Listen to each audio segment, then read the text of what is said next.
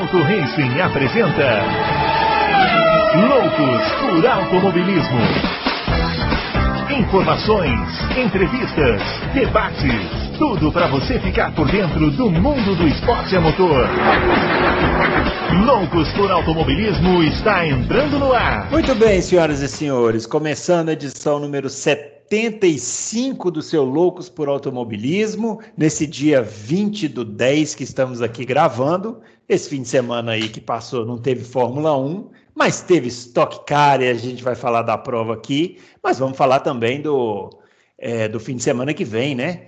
É, Fórmula 1 em Portugal. Há quantos anos aí a gente não, não via corrida em Portugal? Era uma pista inédita, circuito de Portimão. E eu já estou sabendo que o Fábio Campos está preparado para dissecar o circuito aqui, que vai ser ótimo, porque eu não sei absolutamente nada sobre essa pista. E não sei se o grande Adalto também sabe. sabe ou não sabe, Adalto? Eu dei uma estudadinha, assim, e vi, Ah, então vi tá também. ótimo. É, vi uns vídeos também. Hum. Mas vamos lá. Muitas perguntas aqui sobre expectativas para a prova, mas daqui a pouco a gente fala então sobre isso. Vamos chamar o Fábio Campos então para ele já dar aí um boa tarde, bom dia, boa noite, sei lá o que, para o pessoal e já falar um pouquinho desse circuito de Portimão aí. Lembrando que tem muitas perguntas, daqui a pouco a gente vai falar tudo sobre a corrida também, Fábio. Olá para você, Bruno Aleixo. Olá para o nosso grande Adalto. Olá para os nossos caríssimos ouvintes que nos prestigiam. É sempre um grande desafio, né? Tentar fazer um bom programa, embora às vezes a gente não consiga, porque quando a gente, quando a gente entra numa discussão sobre quem foi melhor, Schumacher ou Hamilton, não sei se vo- vocês viram os comentários. É impressionante, É, impressionante. como a gente fala de um, parece que é contra o outro, né? Parece É, que gente é, está é. acabando com É. o outro. Enfim. É, é. Esse desafio, por isso que eu não gosto de fazer essas comparações, mas foi legal fazer o programa passado e é legal ver os ouvintes, né, na sua enorme maioria, discordando, às vezes até agressivos com a gente, mas com argumento, colocando lá porquê, as suas ideias, enfim. O programa passado ficou uma ficou ficou marcado também por isso. E, e vamos lá, Bruno, a gente teve a gente vai ter um final de semana de Fórmula 1, a gente tem o que analisar da pista, a gente tem muita pergunta, vocês já disseram. O meu computador está fazendo um jogo duro para abrir as perguntas aqui, mas uma, uma hora ele vai. E eu vou conseguir tentar ajudar. Aham. Mas e a gente teve também, o senhor não se esqueça. A gente teve MotoGP também este final Teve- de semana. Senhor, abriu, senhor claro. abriu o programa e esqueceu. O senhor, eu não sei o que, que o senhor tem contra as duas rodas, mas um dia eu acabarei descobrindo. Eu não tenho nada contra as duas rodas, eu não tenho nada contra nada, eu sou uma pessoa pacífica. Só contra a NASCAR. E-. Eu, tra- eu eu acho que o Bruno é um anti. Ele é um odiador. Ele é um odiador. Ele... Olha, eu já arrumei confusão com o pessoal da NASCAR. Por favor, não me arrume confusão com o pessoal da moto também. Por favor, tá? Vamos, vamos manter isso para lá. Pessoal, é o seguinte, ó, os nossos twitters aqui para você seguir a gente é o arroba campusfb, que é o Fábio que acabou de falar. Eu sou o arroba brunoaleixo80 e o Adalto, o arroba Adalto Racing. Estamos lá no Twitter durante a semana conversando, mas hoje é aquele dia que a gente é, condensa aqui todas as discussões, né? Semana passada tivemos aí falando de Schumacher e Hamilton, e o pessoal fica inflamado, e isso que é bom. Teve um que escreveu lá nos comentários: ah, que bom que o pessoal tá voltando a comentar, né, Adalto? Não sei se você viu esse, esse comentário lá. E é isso aí, a página de comentários do, do Loucos para Automobilismo tá lá para isso mesmo, o pessoal colocar as opiniões deles e para a gente depois é, é, contra-argumentar e fazendo essa discussão aí é, ao longo da semana, né? Que é isso que faz o, o, o nosso Loucos por Automobilismo. É E vamos começar falando do, do GP de Portugal, então, Portimão. É, essa semana a Fórmula 1, não sei se vocês dois viram, mas no canal deles no YouTube, é, colocou dois vídeos, né? É, com momentos do GP de Portugal, né? Lá no Estoril, e alguns momentos assim bem é, engraçados, assim, a batida do Berger que ele saiu do boxe e atravessou no meio da pista e quase que o, o Derek Warwick deu no meio dele. Então assim, eu eu, eu, eu, eu- eu tô, se eu te interrompendo, Bruno, eu tô Ah. para replicar dentro de alguns dentro de alguns momentos é, a ultrapassagem do Villeneuve. Eu não me lembrava, confesso que não me lembrava, não sei de vocês dois. A ultrapassagem do Villeneuve sobre o Schumacher por fora é um, é um brinco, é um é brinco. espetacular mesmo. É, coisa Hoje, hoje também apareceu uma do Mansell Mansell fez uma linha de três, rapaz, no, no, no, no GP de 89, aquele GP maluco que depois ele foi desclassificado, bateu no Senna e tal. Ele Adalto, fez uma linha de três e passou falou por dentro. coisa aí, eu não entendi o que, que o Adalto falou. Fala, Adalto. A ultrapassagem do Villeneuve em cima do Schumacher é coisa de oval de Indy. Isso, é, é exatamente. É, pegou a tração ali, né? Foi por fora. Foi por fora, que nem fazer, ele tinha acabado de vir da Indy. Na Indy tinha muita ultrapassagem por fora em oval, muito mais é. que hoje, né? Naquela uhum. época. Então, é. acho que o Schumacher nunca estava esperando que ele ia pôr ali por fora, nem olhou. Quando viu, o Villeneuve já estava do lado dele.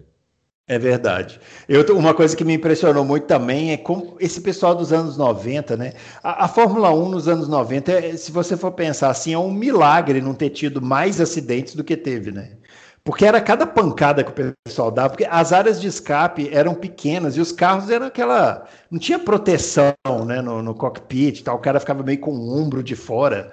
Eu vi uma pancada do Mika Hakkinen lá, que ele saiu da pista, decolou num, num pedaço de grama que estava solto, atravessou, bateu do outro lado. Uma senhora pancada. Não sei como que não machucava. Eu, eu não sei se até se eu já disse isso aqui no Loucos. É, eu já tive a oportunidade de ir até Estoril, de assistir lá uma corrida da MotoGP em 2012. Uhum. É impressionante a sensação de um autódromo quase que um cartódromo de tão pequeno uhum. era. Então a gente vê essas imagens, a gente repensa muita coisa, porque o autor, eu não sei, a gente tem ouvintes em Portugal, enfim, fora do Brasil. Não sei quem já foi à pista de Estoril, pode deixar esse comentário também aqui na nossa página depois do programa.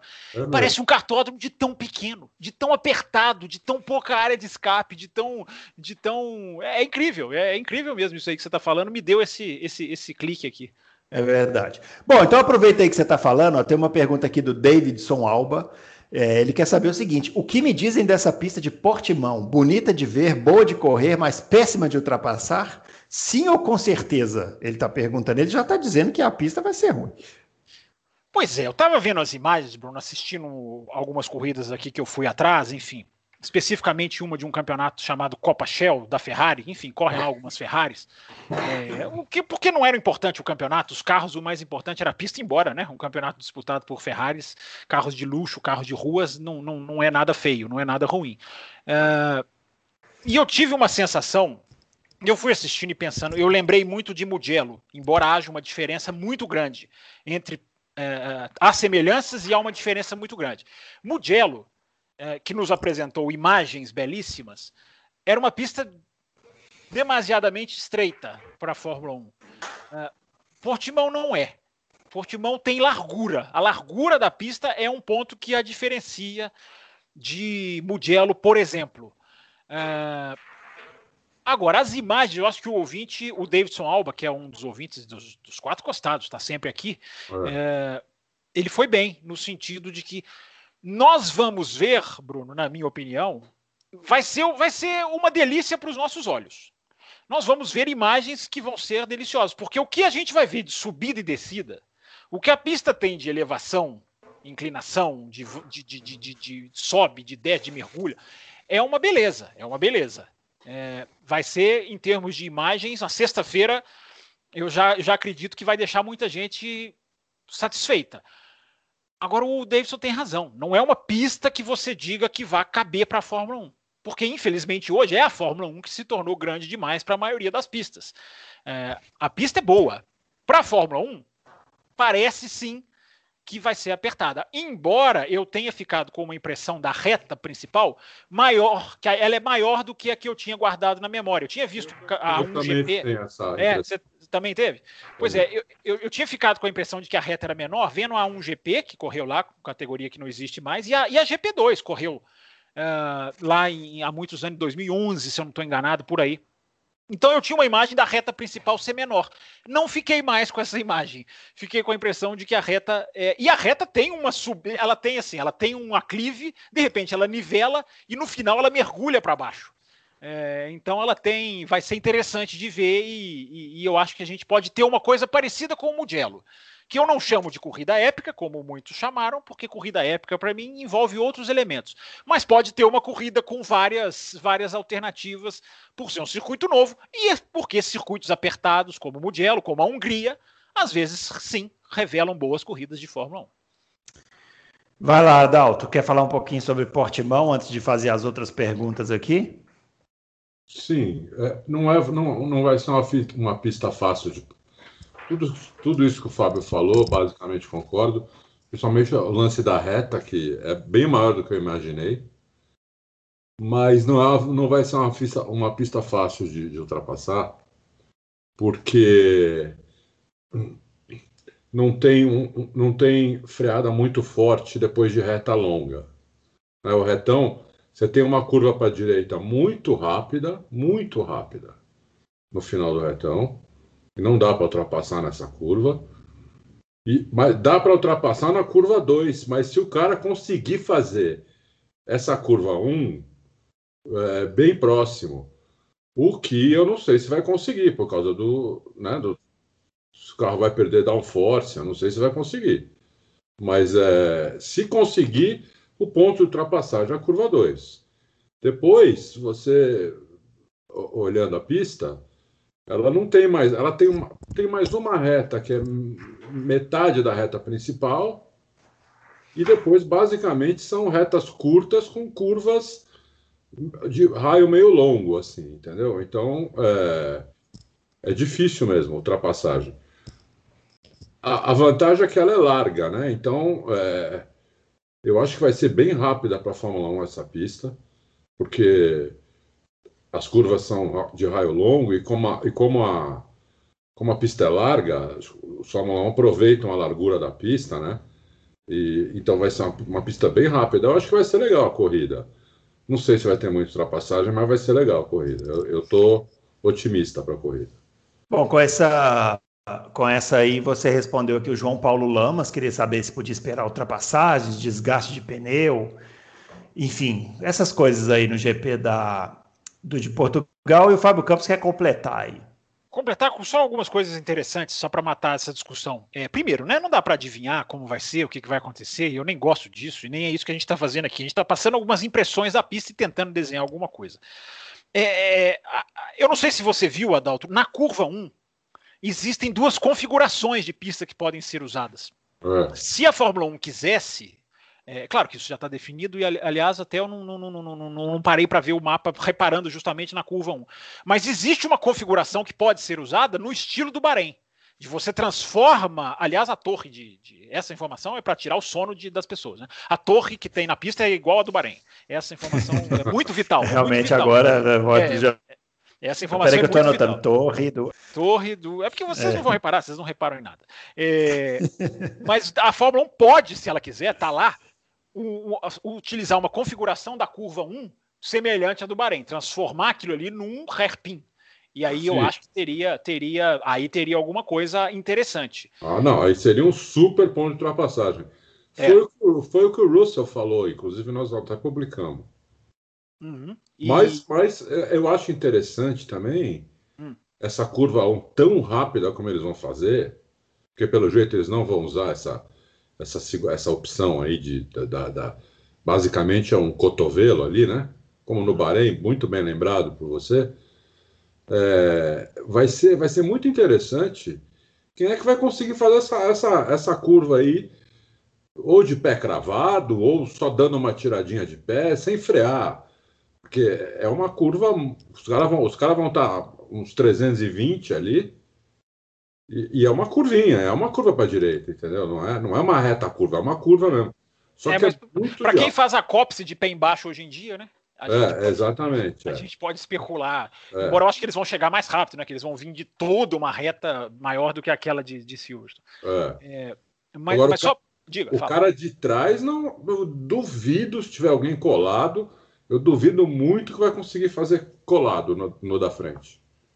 É, mas é isso que esse é um assunto que eu queria tocar.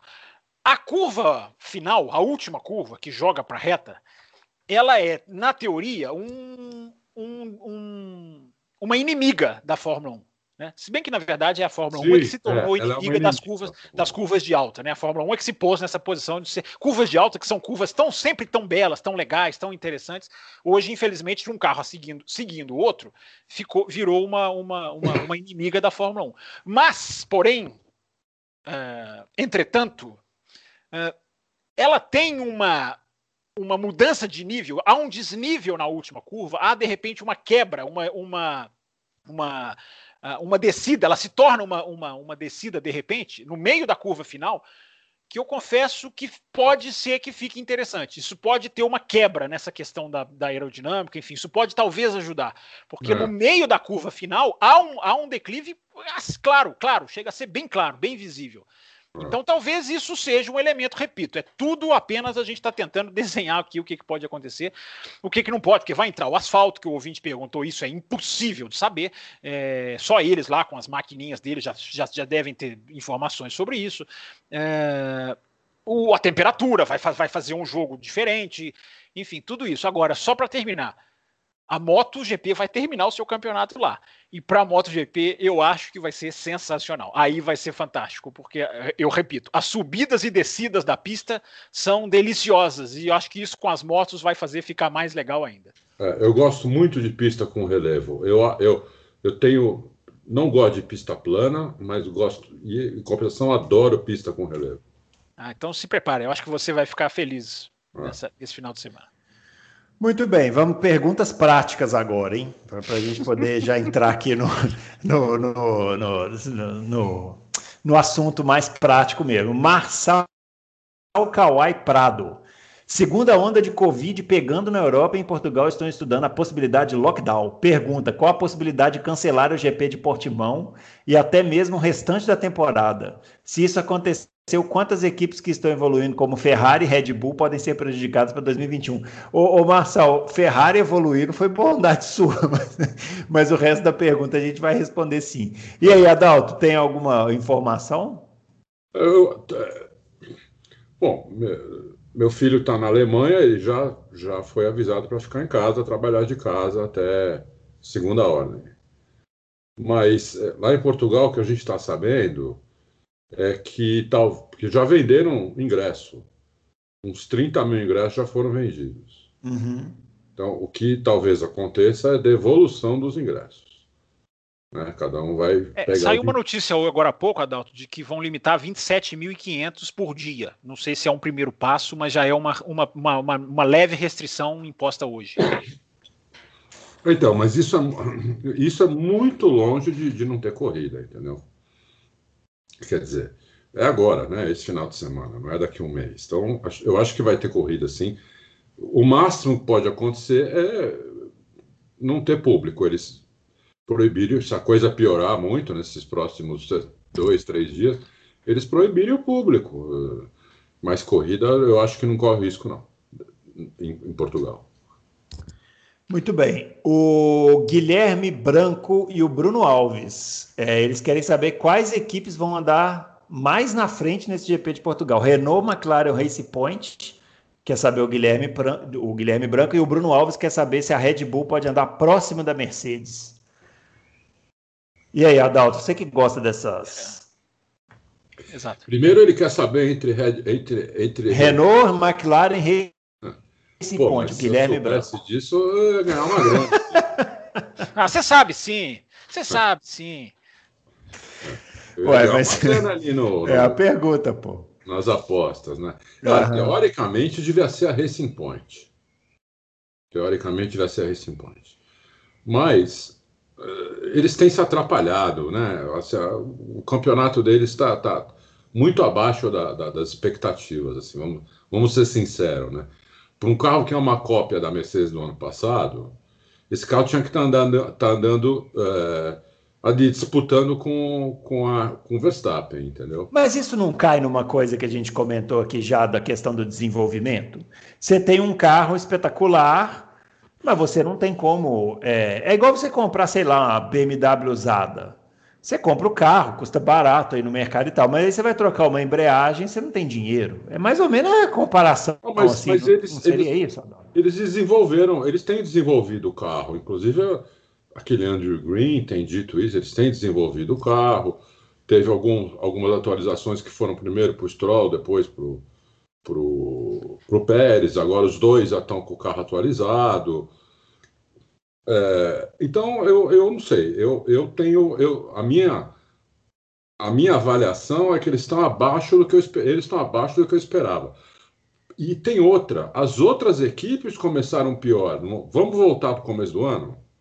As outras equipes, elas estavam pior do que elas terminaram em 2019. Ferrari piorou muito, Red Bull piorou muito, é, Renault piorou um pouco, McLaren tinha estava basicamente a mesma coisa e não está conseguindo evoluir. Essas últimas atualizações da McLaren, os pilotos não gostaram, nenhum dos dois. Primeiro foi para o Sainz, o Sainz não gostou, aí passaram para o Norris, Norris também não gostou. Então não sei se eles vão, o que, que eles vão fazer agora em Portugal, se eles vão com o carro ah, como estava antes da última atualização, ou eles vão forçar a barra. Entendeu? Então, é, é isso. Eu acho que se a, se, se a Racing Point fizer tudo direitinho, não fizer besteira, ninguém ficar doente, é, não errar em acerto, não errar, não errar em nada, eu, eu acho que seria a Racing Point, que seria a terceira colocada. Mas vai saber, né? Eu acho que a McLaren ficou para trás entre essas três. Nesse momento, ela está para trás. Acho que a Renault também está ali com a Racing Point, principalmente o Ricardo, né? Também é outro piloto que faz diferença. Não sei o que, que, o, que o Fábio acha. É, não, eu acho a análise é interessante, né? Eu estava até pensando em te perguntar a que você atribui, se você tivesse que apontar um culpado, a, que, a quem você culparia pelo fato da Racing Point estar abaixo do seu potencial? Se aos pilotos, se ao ao, ao, corpo técnico, se, enfim, essa questão do carro comprado, né, o carro repetido, que você, quando você compra um conceito de carro, não foi você quem fez, então você tem que ter um período de aprendizado. Será que não é isso? Enfim, fiquei com essa dúvida ouvindo ouvindo o seu, o seu comentário. Agora você falou se tiver algum problema, se alguém ficar doente, não, o Huckenberg está lá com, com tudo é. capacete. É. Se alguém é. ficar doente, se o mecânico ficar doente, vai chamar o Huckenberg, tá não tem problema. É. Não tem problema. você viu, coitado do Hulk, né? Na última corrida ele foi lá, sentou para classificar, foi, foi, o último. Quer dizer, é, por, por, mais que ele tenha ido bem na corrida depois, chegou em oitavo, que pô, largou em último, chegou em oitavo. Mas imagina se ele tivesse largado em oitavo já, entendeu? Ele podia ter chegado é... talvez em quinto, em quarto, não sei. Mas é então, aquilo que a gente é... falou que semana passada, né? É, uma, é o amadorismo da equipe de não levar o cara, né? É, então, tem que chamar o cara para correr para pista. Não é possível que ele não vai para Portugal dessa vez, é. né? A culpa que você perguntou para mim, eu acho que é uma culpa generalizada. Eu acho que a culpa ali é do chefe de equipe, do dono e dos pilotos, entendeu? Eu acho que ninguém está performando como deveria, eu acho. É, agora aproveita aí e responde Alves sobre a Red Bull, se ela próxima da Mercedes. Então vamos lá. Vai, pode ir. É isso que ele Você quer saber. Mesmo. É o senhor mesmo. É, é o senhor mesmo. Ah, o que, que ele quer saber? Quer saber se a Red Bull vai andar próximo da Mercedes em Portugal. Eu acho que vai andar próximo da Mercedes, assim, talvez até mais do que andou é, na, na Alemanha porque a Mercedes já parou o desenvolvimento, né? Nós até publicamos essa notícia.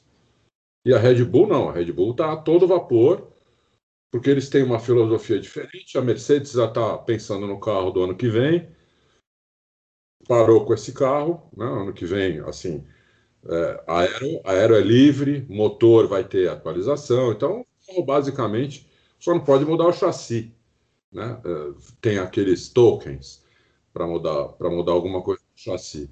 Mas é, tanto o motor quanto a aero pode pode mudar. Então a Mercedes já está já tá trabalhando no carro do ano que vem. E a Red Bull, não, a Red Bull vai continuar com esse carro, porque pelo que eu entendi, o carro do ano que vem vai ser esse carro que acabar esse ano, que eles vão desenvolver até quanto eles puderem, e se eles acharem que tem mais para desenvolver que eles não conseguiram esse ano, eles vão continuar fazendo isso em 2021. Então, essas são as duas filosofias diferentes. Eu acho que a Red Bull tem tudo para andar mais perto do que, do que nunca da, da Mercedes aí, tem uma pista cheia de curva. Eu acho que, que vai andar sim. Bom, com isso aí você respondeu aqui também o Alexandro Nascimento, queria saber sobre essa questão do desenvolvimento dos carros da Red Bull e da Mercedes. E o Ricardo Veríssimo também perguntou sobre isso. Enfim, temos outras perguntas sobre Fórmula 1 aqui. É, o que, que vocês querem? Vocês querem falar rapidinho da Stock Car para depois a gente entrar nas perguntas gerais ou vamos matando mais algumas de Fórmula 1? Uh, sei lá, vocês que sabem. Quem manda no programa é você, rapaz. Como é que você joga essa essa, essa Não, é porque depois as perguntas, as per... é porque depois as perguntas, é porque depois as perguntas são gerais aqui, aí pra, vai ficar meio, meio separado. Então vamos falar da Stock Car rapidinho. O etapa essa, esse fim de semana em Mogi Guaçu. Vitória do Júlio Campos na primeira corrida e do Diego Nunes na segunda corrida. A Stock Car tem em 11 provas tem 10 vencedores diferentes, né? Não, não dá para dizer que é um campeonato ruim. É, a liderança do campeonato continua com César Ramos, em primeiro com 172 pontos, e o Ricardo Zonta em segundo com 158, e o Ricardo Maurício em terceiro com 156. E aí tem uma pergunta aqui, Adalto, do Carlos Eduardo Vitória. Vocês acham que seria interessante um circuito oval como Daytona para as corridas de estoque aqui no Brasil? Ô, Carlos Eduardo, já teve, já tivemos um circuito oval aqui, né, lá em Jacarepaguá, mas ele infelizmente foi destruído. É, eu acho que não. Eu acho que não. Não é cultura, né, o, Adalto? Não é cultura, os carros não aguentam isso. É. São, é, não são feitos para aguentar porrada no muro. É, teria que construir uma pista com aquela grade que tem na que tem na, nos circuitos ovais de, da, da NASCAR, que é uma grade que aguenta tanque de guerra né, para os carros, quando voam, não matar 50 negros no, no, no, na arquibancada, como aconteceu uma vez na Fórmula 1, lá em, lá em Le Mans, né? Vocês lembram? Sim. Morreram 80 pessoas. Foi o maior acidente da história da, da, da, do automobilismo aquele. E não, não acho, não. Não, não, não ia nessa linha, né? Eu também acho que. Eu acho que geraria um frisson num primeiro momento. É. Mas depois ia acabar, enfim, ia acabar virando o que vira as coisas no Brasil, né? Sucata lá, um elefante exatamente, branco. Exatamente. O Dino Júnior, por que a estoque é considerado. Oi. Era só usar aquele o autódromo de o circuito Emerson Fittipaldi Sim, de Jacarepaguá. É, é já tinha. A Stock chegou a usar essa, essa pista, eu não lembro chegou a usar agora. Uma curva, a curva, a curva, é. ah, eu acho que eu acho que sul né, que o circuito tinha norte e sul, chegou a usar. Enfim, a estoque não era tão rápida é, e dava para fazer. Aquilo ali não era um oval exatamente, né? Era uma. Como é que chama aquilo? Eu não sei dizer o nome, mas é. era um oval que você freia, né? É, dava para fazer, daria para é. fazer, seria, seria interessante. É. O Dino Júnior pergunta por que a estoque é considerada a principal categoria do país se hoje os carros mais rápidos e caros de corridas pertencem ao brasileiro de endurance? E aí, Adalto? Porque a Stock Car é, é a categoria que passa ao vivo na Globo, porque tem os melhores pilotos brasileiros, porque tem duas marcas envolvidas, porque tem 40 anos. É, nem, nem sempre o carro melhor significa melhor categoria, né? A DTM é, tá aí para nos dizer isso. Né? Exatamente. Aquele campeonato de turismo da Austrália dá de 10 a 0 na DTM. Aham. 10 a 0, né? V8 australiano. Então é, é um conjunto de coisas. É. E a última pergunta aqui sobre a Stock Car do Siegfried, ele que sempre briga com a gente, ó, porque a gente não vê a Stock Car. Aliás, o Isso mesmo, Sigrid. Isso eu fiquei, mesmo. Eu fiquei tá também cinco na página de perguntas hoje. A sua pergunta não aparecia. Eu falei: se o Siegfried não fizer uma pergunta sobre a Stock Car, eu vou acabar com ele no programa. Mas ele fez a pergunta. E está aqui a pergunta dele: ó, na Stock Car, 10 vencedores diferentes em 11 provas, o que a gente acha. É, e ainda, olha o que ele está falando. Será que vocês assistiram dessa vez? Assistimos, sim, senhor. Viu, senhor? senhor assistimos, sim. É, ele está perguntando, Adalto, o seguinte: se o Atila Abreu, ele está falando que o Atila Abreu tem um estoque aqui em Votorantim, é, no, no, seu centro empresarial. Já descobrimos então que o Siegfried é de Votorantim. Saberiam dizer o que foi feito com os outros carros que foram substituídos esse ano? Não. E aí, Adalto, o que, que. Não sei dizer. Aqueles carros eram feitos lá pela, pela família Jafone Acho que aproveita muito a peça, né? Eles devem ter desmontado aquilo lá para aproveitar a peça, né? Será que não? Não sei, não sei. Olha, francamente, eu não vou chutar porque eu não sei o que foram, o que foram feitos, o que foi feito com aqueles carros. Mas eu acho que você tem razão, Bruno, porque aqueles carros eram muito desmontáveis, né? Ele era um chassi tubular, treliça, ou seja, aquilo ali você reaproveita para muita coisa. Então, não é um carro que que é um carro propriamente dito em termos de chassi. Eles são várias peças, uma carenagem de fibra de vidro, então é quase como se não fosse um carro. É, é uma gaiola, né? Muitas aspas. Isso, é uma gaiola, ou seja, você reaproveita, você readapta, você passa para outros campeonatos, a Light, enfim. É. É. Agora, uma coisa interessante que eu ano passado tive na estoque no Interlagos e tem uma garagem lá de Interlagos que é entupida de estoques antigos. Assim, não os antigos Opalas, mas esses, esses chassis tubulares, né? Que eu acho que eles usam para fazer promoção, né? Aquelas voltas com a imprensa e tal. Os carros ficam todos lá, inclusive você pode entrar nos carros, é uma experiência interessante. Agora, falando... Vocês já entraram no Stock Car antigo? No antigo, não, entrei nesses recentes aí que tinham uns lá no, no, nessa garagem que eu tô falando. Não, no antigo que eu digo até o ano passado. Sim, entrei. Você sentava no banco de trás do carro. É, é, é. E colado no carro, chão. Um carro bem esquisito, né? É, esquisito. É, você fica baixo, né? Visibilidade horrível. É, um carro bem é. esquisito mesmo. É. A, a, coluna aqui, no, aqui na, meio que na sua frente, a coluna lateral aqui. Carro muito estranho, um carro bem é. estranho. É. Mas Agora, assim, é carro de corrida, gente. Vocês que são acostumados, vocês dois, com um SUV, esses carros de luxo que vocês dirigem aí, só, só limusine, conforto, banco, banco que aquece, esfria. É carro de corrida é esquisito mesmo. Você senta no meio, no lado, na porta, no é. teto. É, é verdade, tem, tem, que dar razão pro Fábio Campos nessa. Agora, o Adalto, você, achou que a correr, o, essa pista do, do, do Velocitar, ela acaba sendo boa para estoque, porque o, o, a, como a reta é curta, aquele botão de ultrapassagem, né, o push to pass, é. ele acaba fazendo exatamente o efeito necessário, né? É, exatamente. Então a gente, a gente, teve várias disputas, né, de freadas no final da corrida que acabou tornando a corrida bem as corridas assim. A, a, segunda um pouco melhor que a primeira, mas como é. sempre é, aliás. É, mas o, o, acabou sendo uma corrida interessante, assim, movimentada, né? Foi, foi legal. A segunda corrida, então, o argentino perdeu a segunda posição na linha de chegada. Sim, é verdade. Por Ricardo Maurício, né? É, o Ricardo Maurício passou e ganhou. Chegou acho que dois centésimos de segundo na frente. É. é. Assim, pela TV não deu para ver que ele chegou na frente, inclusive. Eles tiveram que falar. Né? E falaram errado, inclusive, né? De depois corrigiram lá. Não. É. é. Então, é, eu gostei. Tô achando muito legal sair aquele fogo pela lateral ali.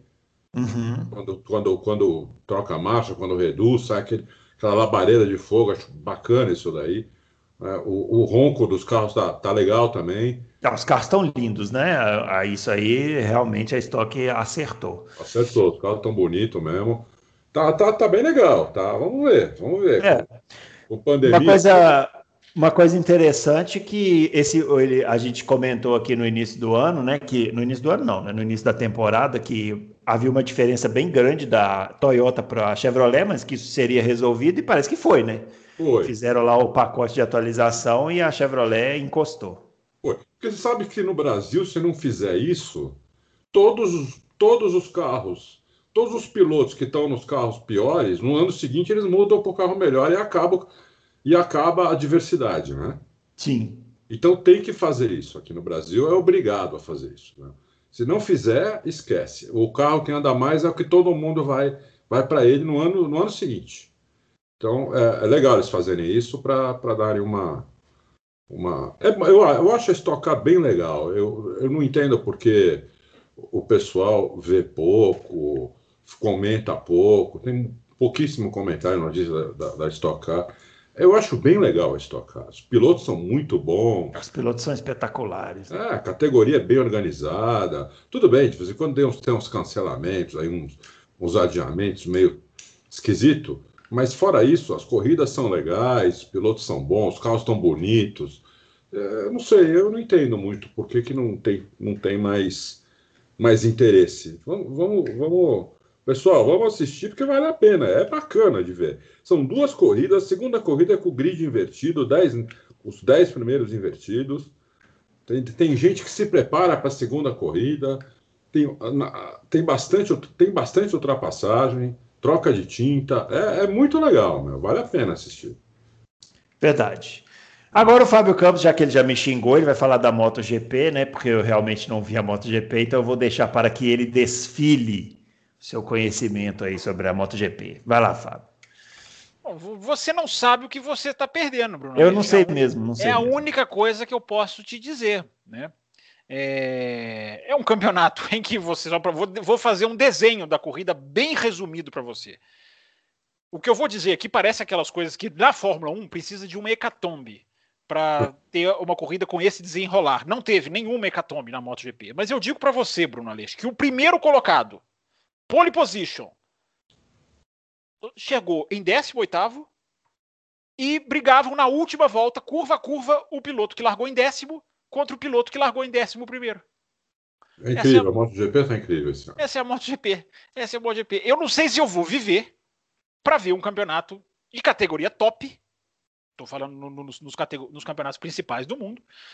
Eh, ter um ano como esse da, da MotoGP, em que os, os, os oito primeiros são separados, eu acho que por 40 pontos. Vou até conferir aqui já já para dar a informação correta, enquanto o Adalto comentar. Mas é isso, Bruno. A MotoGP é absurdamente, eu ia falar absolutamente, mas eu já posso mudar o termo. A MotoGP é absurdamente imprevisível e tem, se eu não me engano, uh, eu vou pegar aqui é, é, oito vencedores em dez provas. Já já vou passar a informação certinha aqui. Oh, mas oh, é, é, isso. É oh, simplesmente... Eu queria te perguntar uma coisa, Fábio, que está mais por dentro que eu sobre isso. É, o Marques, quando ele se machucou, ele ia, ia tentar voltar na corrida seguinte, inclusive. Ele tentou. E não voltou, e não voltou até hoje. O que acontece, meu? Pois é, ele tentou voltar na corrida seguinte. Não sei se você. É, eu lembro. É, porque é por isso que eu falo para vocês, assistir os treinos é sempre valioso, porque ele andou num dos treinos é, e desistiu de participar do qualify no finalzinho, é, depois, no finalzinho depois desse treino, porque o braço não aguentou. Tem uma imagem da TV inglesa Adalto, do BT Esportes, que mostrou que eu não me esqueço, que ele, ele, ele sai dos boxes nessa tentativa, no segundo final de semana é, em Jerez, e ele senta numa moto como carona e a câmera pega ele de trás. E dá pra você ver os dois braços dele, eh, os dois cotovelos, né? Exatamente. Uhum. E é impressionante, foi, eu fiquei impressionado com o tamanho do cotovelo machucado. Tamanho que o braço dele é, é, é, chegou de inchaço. Né? Então ele tentou voltar e não conseguiu. E teve um problema, por isso que eu já até citei aqui, se não me engano. Lembra do Montoya? É, machucou fazendo o quê? Andando de moto, ele falou que viera tênis. O Mark Andando Marques... de moto na quadra de tênis. Andando de moto na quadra de tênis. o Mark Marques foi uma coisa assim. De repente veio uma notícia de que ele abrindo uma porta, olha que coisa inusitada. Ele foi tentar abrir uma porta e estourou. Estourou o braço. É, Isso é coisa de velho, hein? Esses caras, esses Isso caras, é coisa de velho. Esses caras, eles têm, eles têm pistas particulares nas casas hum. deles. É, eu, eu, coloquei um, no meu Twitter algumas semanas atrás uma matéria sensacional, grande, longa, um texto para quem não gosta, quem tem medo de texto longo, não, não adianta nem chegar perto mas que mostrava como que é o império do Valentino Rossi, como que ele fez uma cidade inteira onde ele nasceu virar uma cidade de Valentino Rossi a ponto do limite de velocidade na cidade ser 46, que é o número dele. É, e, ele tem lá, e ele tem lá uma pista e ele como ele trabalha nessa pista, ele criou, ele desenvolveu o Franco Morbidelli, o Peco Banhaia, que estão na, na MotoGP hoje. É, mas o que, que eu estou dizendo isso? Ele tem lá uma pista dele, uma pista que ele desenhou. Dizem que o Mark Marques foi isso, Adalto, que ele estava numa pista, treinando uma pista de terra, porque você, para você se preparar para a MotoGP, dizem que nada melhor do que uma pista de terra, porque você vai segurando a moto, você vai pegando a questão do grip, você vai a terra, você vai escorregando, vai te treinando para quando você tiver no asfalto melhor ainda. Enfim, dizem, corre na boca pequena, Adalto, que foi isso, de que ele se arrebentou tentando treinar, tentando voltar, mas houve um Deve ter sido, porque quando ele não conseguiu voltar naquela corrida, eu falei: bom, na próxima ele vem. Ou no máximo daqui duas. Nunca mais voltou. Nunca mais voltou. É. Eu vi uma entrevista dele dizendo que ele vai tentar Portimão, justamente Portimão, que é quem vai fechar o campeonato da MotoGP daqui a pouco. É, é, é meio que a meta dele, é tentar fazer uma esse ano. Agora, Adalto, eu vi uma imagem dele e é assim, é impressionante o que ele perdeu de massa muscular. no corpo inteiro. Eu tava falando do cotovelo.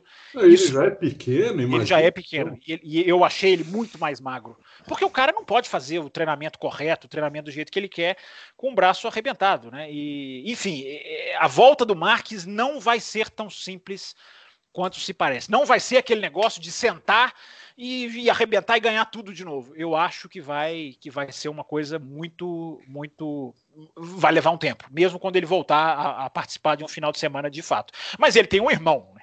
E o irmão dele esse final de semana foi uma coisa absurda, porque o irmão que ninguém bota fé, que foi contratado na equipe só porque é irmão dele, que é criticadíssimo, esse final de semana fez uma prova de Mark Marques. É incrível.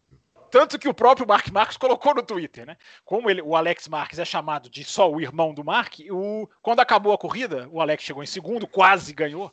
O Mark Marques colocou no Twitter dele: Olá, pessoal. Eu sou o irmão do Alex Marques. foi, foi, foi fantástico. Foi uma coisa absolutamente. E Bruno Aleixo, para você tentar te seduzir a MotoGP, eu gostaria de dizer que é isso que eu falei. São oito vencedores em 10 corridas, 40 pontos. A vitória vale 25, como na Fórmula 1. 40 pontos separam os oito primeiros do campeonato. E o líder do campeonato, seu Bruno Aleixo, não ganhou nenhuma corrida. E eu diria até que é favorito, que é o Juan Mir, de Suzuki. De Suzuki, que para quem acompanha a MotoGP é uma coisa inimaginável. É, é, esse é o estado da MotoGP de, de 2020, o campeonato mais imprevisível de categoria top que eu já vi na minha vida, mas assim, disparado. Eu não consigo lembrar de um campeonato que chega perto. Hum. Muito bem, feitas aí as Bruno, apresentações. Fala, Adalto. Deixa eu só fazer uma retificação bem rápida, uma coisa que eu falei a semana passada. Manda ver. Recebi no WhatsApp, fui xingado por 300 pessoas. Mas que isso? eu falei que, que ah. a Alemanha unificada era tamanho do estado de São Paulo, um pouquinho menor até, talvez. Não, é maior, é verdade, é maior. É maior. É, é, eu tinha na, na cabeça West Germany, quando era, não era unificada quando unificou, ficou maior, ainda é menor que Minas Gerais. Mas é, uma, é, entre São Paulo e Minas Gerais. Então ela é um pouco maior do que o estado de São Paulo, mas é menor que o estado de Minas Gerais. Ah, Ouvinte, não xinguem esses dois, tá? Esses dois era da, são da época em que o mapa mundi era completamente diferente. Era, era é. Pérsia, era, é. É, é esses dois são, não fiquem bravos é. com eles. Não eu sou do tempo da Tchecoslováquia.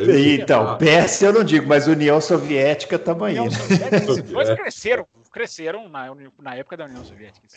É, é um absurdo, né? O Fábio Campos não, o Fábio Campos ele, ele cresceu na época já do. Não, ele já era Kosovo. Kosovo, eu cheguei junto com o Kosovo. Isso, é Millennium. Millennium. Oh, vamos vamos para as perguntas gerais aqui. Começar com uma pergunta bem lúdica, assim, já para a gente é, se descontrair aqui, ó. O Norberto Marcato.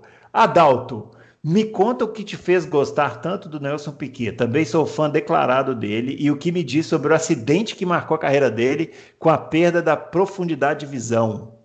E o quão magnífico foi ele se adaptar a isso. Não importa o que você vai responder, prepare-se que você vai apanhar. Não sei ah, é, e... vai responder, mas você vai apanhar. É. E a, ó, deixa eu terminar a pergunta. Após isso, ele optou por contratos que visavam mais dinheiro, por não saber se ia continuar mais competitivo. Hum, será? O Adalto vai responder. E depois ele quer saber, Fábio e Bruno, quais são seus ídolos da Fórmula 1 e por quê? Oh. Começa aí, Adalto. Bom, primeiro que assim, né? É... O Piquet é um piloto que Antes do Piquet, eu torcia, eu torcia para o Gilles Villeneuve. Assim, eu comecei a gostar de Fórmula 1 por causa do Emerson. Né? Aí eu passei a gostar do Gilles Villeneuve. O Gilles, o Gilles Villeneuve morreu e eu nem vi mais uh, aquele. Foi o único campeonato que, a partir de Zolder, eu não vi mais. Eu joguei tudo que eu tinha fora, inclusive capacete, macacão, joguei tudo fora que eu tinha de corrida e eu não vi mais. E aí surgiu, né? O Nelson Piquet já estava andando bem, né? Não sei o quê. Eu comecei a ver por causa dele de novo, comecei a gostar muito dele assim no carro e comecei a me identificar demais com ele fora do carro. Ele era muito brincalhão, ele, ele dava resposta atravessada para as perguntas imbecis na imprensa. É, então eu, eu, me identifiquei demais com ele. Eu gostava muito do capacete dele. É, eu eu tive uma identificação muito grande com ele. Uh, então foi por isso que eu que eu assim passei a, a, admirar ele demais e, e virei super torcedor dele, assim. Eu via corrida basicamente para torcer para o Piquet na, na, naquela época. Né? É, então foi por isso. Ah, você acha foi... que. A pergunta minha, você acha que esse título de 87 foi o mais.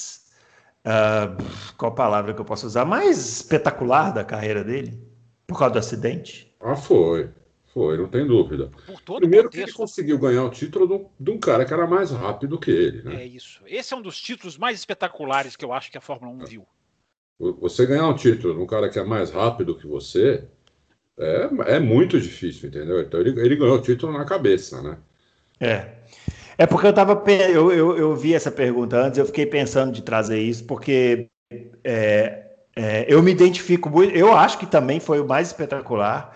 E eu me identifico muito com esse tipo de pensamento, porque as pessoas sempre valorizam só o que é mais rápido, o que ultrapassa todo mundo, o que vai pela grama e tal. Mas existe muito valor naquele piloto, não só no piloto de Fórmula 1, mas no atleta em geral, que sabe da sua limitação perante um adversário e consegue encontrar um caminho para ser campeão, né? É. Eu, eu, eu acho que os. Um, é o Nico Rosberg. Nicolas Rosberg, muito bem o Jenson Button, esses são, são, são pilotos que não, não são pilotos excelentemente espetaculares, assim, mas dentro de uma, de uma limitação, eles conseguiram encontrar a virtude para conseguir os campeonatos. Eu dou muito valor para isso aí, muito, muito valor. Para mim, ele é o. Ele é o uh, esse campeonato de 87 é o melhor deles, todos, né?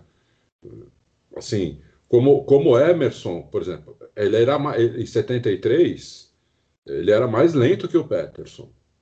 Né? E ele não ganhou o campeonato porque o Colin Chapman fez besteira. Né? É, o Colin Chapman não mandou trocar em Monza a posição. É, o Emerson ficou esperando até duas voltas para acabar a corrida, não veio a ordem. O Peterson não tirou o pé. E aí ele, aí ele basicamente perdeu o campeonato para o Stewart nesse dia. Mas o Emerson também ia ganhar do Peterson sendo mais lento que o Peterson. O Tony Peterson foi um dos pilotos mais rápidos da história da, da, da, da Fórmula 1. Né? Assim como o Mansell, também, um dos mais rápidos que eu vi. Assim. Eu coloco o Mansell, se falar só em piloto rápido, o Mansell, olha, vou te falar, meu, ele está entre os três, quatro pilotos mais rápidos que eu já vi na vida. É, o, Manso era bem rápido. Né? Muito rápido. Ele era... se jogava dentro da curva, né? Você, é, você que é. gosta de, de, analisar as tocadas, o Manso, você pega a câmera on board, ele usava aquele volantinho pequeno, né? É. E ele ia se, se enfiando para dentro da curva, que você fala assim, ah, ele não vai fazer a curva, e, e, fazia. Muito rápido, no controle de carro, assim, do outro mundo, né? É. Uma, uma, entidade. O Manso era uma entidade dentro do carro, né, meu? Uma é. coisa assim que era espetacular ver o Mansell guiar, né? É. Espetacular. Assina embaixo. O Fábio Campos, o seu ídolo na Fórmula 1, o Norberto Marcato, quer saber? Olha, legal. Obrigado pela pergunta, Norberto. Gostei da pergunta. Uma curiosidade, assim, né? Meio pessoal, né? É, é, legal, gostei da pergunta. Primeiro que eu vou responder bem rapidamente, porque eu quero ver, finalmente, um dia histórico aqui, o dia 20 de outubro de 2020. Eu quero ver o senhor Bruno Aleixo explicar o que, que tem nesse ídolo dele que o fez ser ídolo dele. É, daqui a pouco. Não, mas não é. Prepare-se para um momento histórico. É, mas, o, Norberto, eu acho que você vai se decepcionar com a minha resposta, porque eu fui. Eu já fui sempre tão. Desde menino, tão tentando analisar a Fórmula 1 como, como, como jornalista. Já era chato desde criança. Já né? muito, já, já era, já era. É, eu, eu, eu, eu, nunca assisti assim pela devoção a um piloto. É, quem realmente me atraiu a ver Fórmula 1 foi o Ayrton Senna. Essa resposta vai surpreender a muita gente. É, e sem dúvida nenhuma, ele era ele, a mística em torno dele, né? É, que fez ali um menininho começar a assistir Fórmula 1. Agora, ídolos mesmo, eu estou entendendo a sua pergunta de quem são aqueles pilotos que você tem uma admiração. Eu, como eu sou muito chato, Norberto, os meus ídolos eu não vi pilotar. Talvez por isso eles sejam os meus ídolos. Eu tenho um fascínio enorme por saber da história do Jim Clark.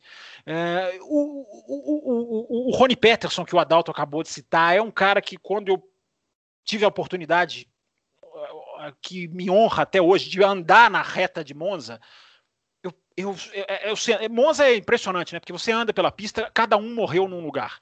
Né? Você tem o Ascari que morreu na Ascari, você tem o Rindis que morreu na Parabólica, você tem o, o, o até o próprio, o próprio fiscal que morreu na Delarode, era um fiscal que morreu no ano 2000, você tem o Ronnie Peterson que morreu na reta principal.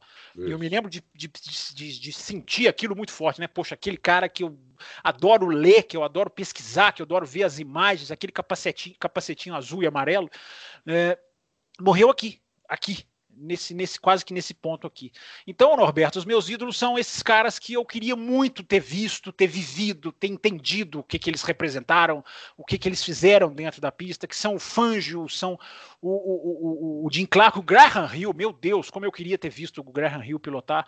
Eu sou assim, Norberto, os meus ídolos eu não vi, eu vou, eu vou, eu vou ficar frustrado pro resto da minha vida, Norberto. É, Deixa eu só falar, fazer um adendozinho aí, né? A morte do Ronnie Peterson é uma morte muito bizarra, né? Porque foi um acidente na largada, é, um acidente pavoroso, assim, a imagem vista de, de frente. Você sabe, tem essa, tem essa, corrida Nossa. na íntegra no YouTube, você sabe, Adalto? Você pode ver todo o processo de, de paralisação da corrida, de atendimento médico, é angustiante. É, então, ele não morreu ali na hora. É, na foi declarado quebrou, depois, é, um dia depois. É, ele quebrou a perna, ele, ele acenou, inclusive, para a galera, ele foi indo de maca para a ambulância, e ninguém achava que ia acontecer nada. Ele quebrou a perna ali, quase que quebrou em vários lugares, mas quebrou a perna. Só que ele no hospital teve uma embolia por causa disso e morreu. É.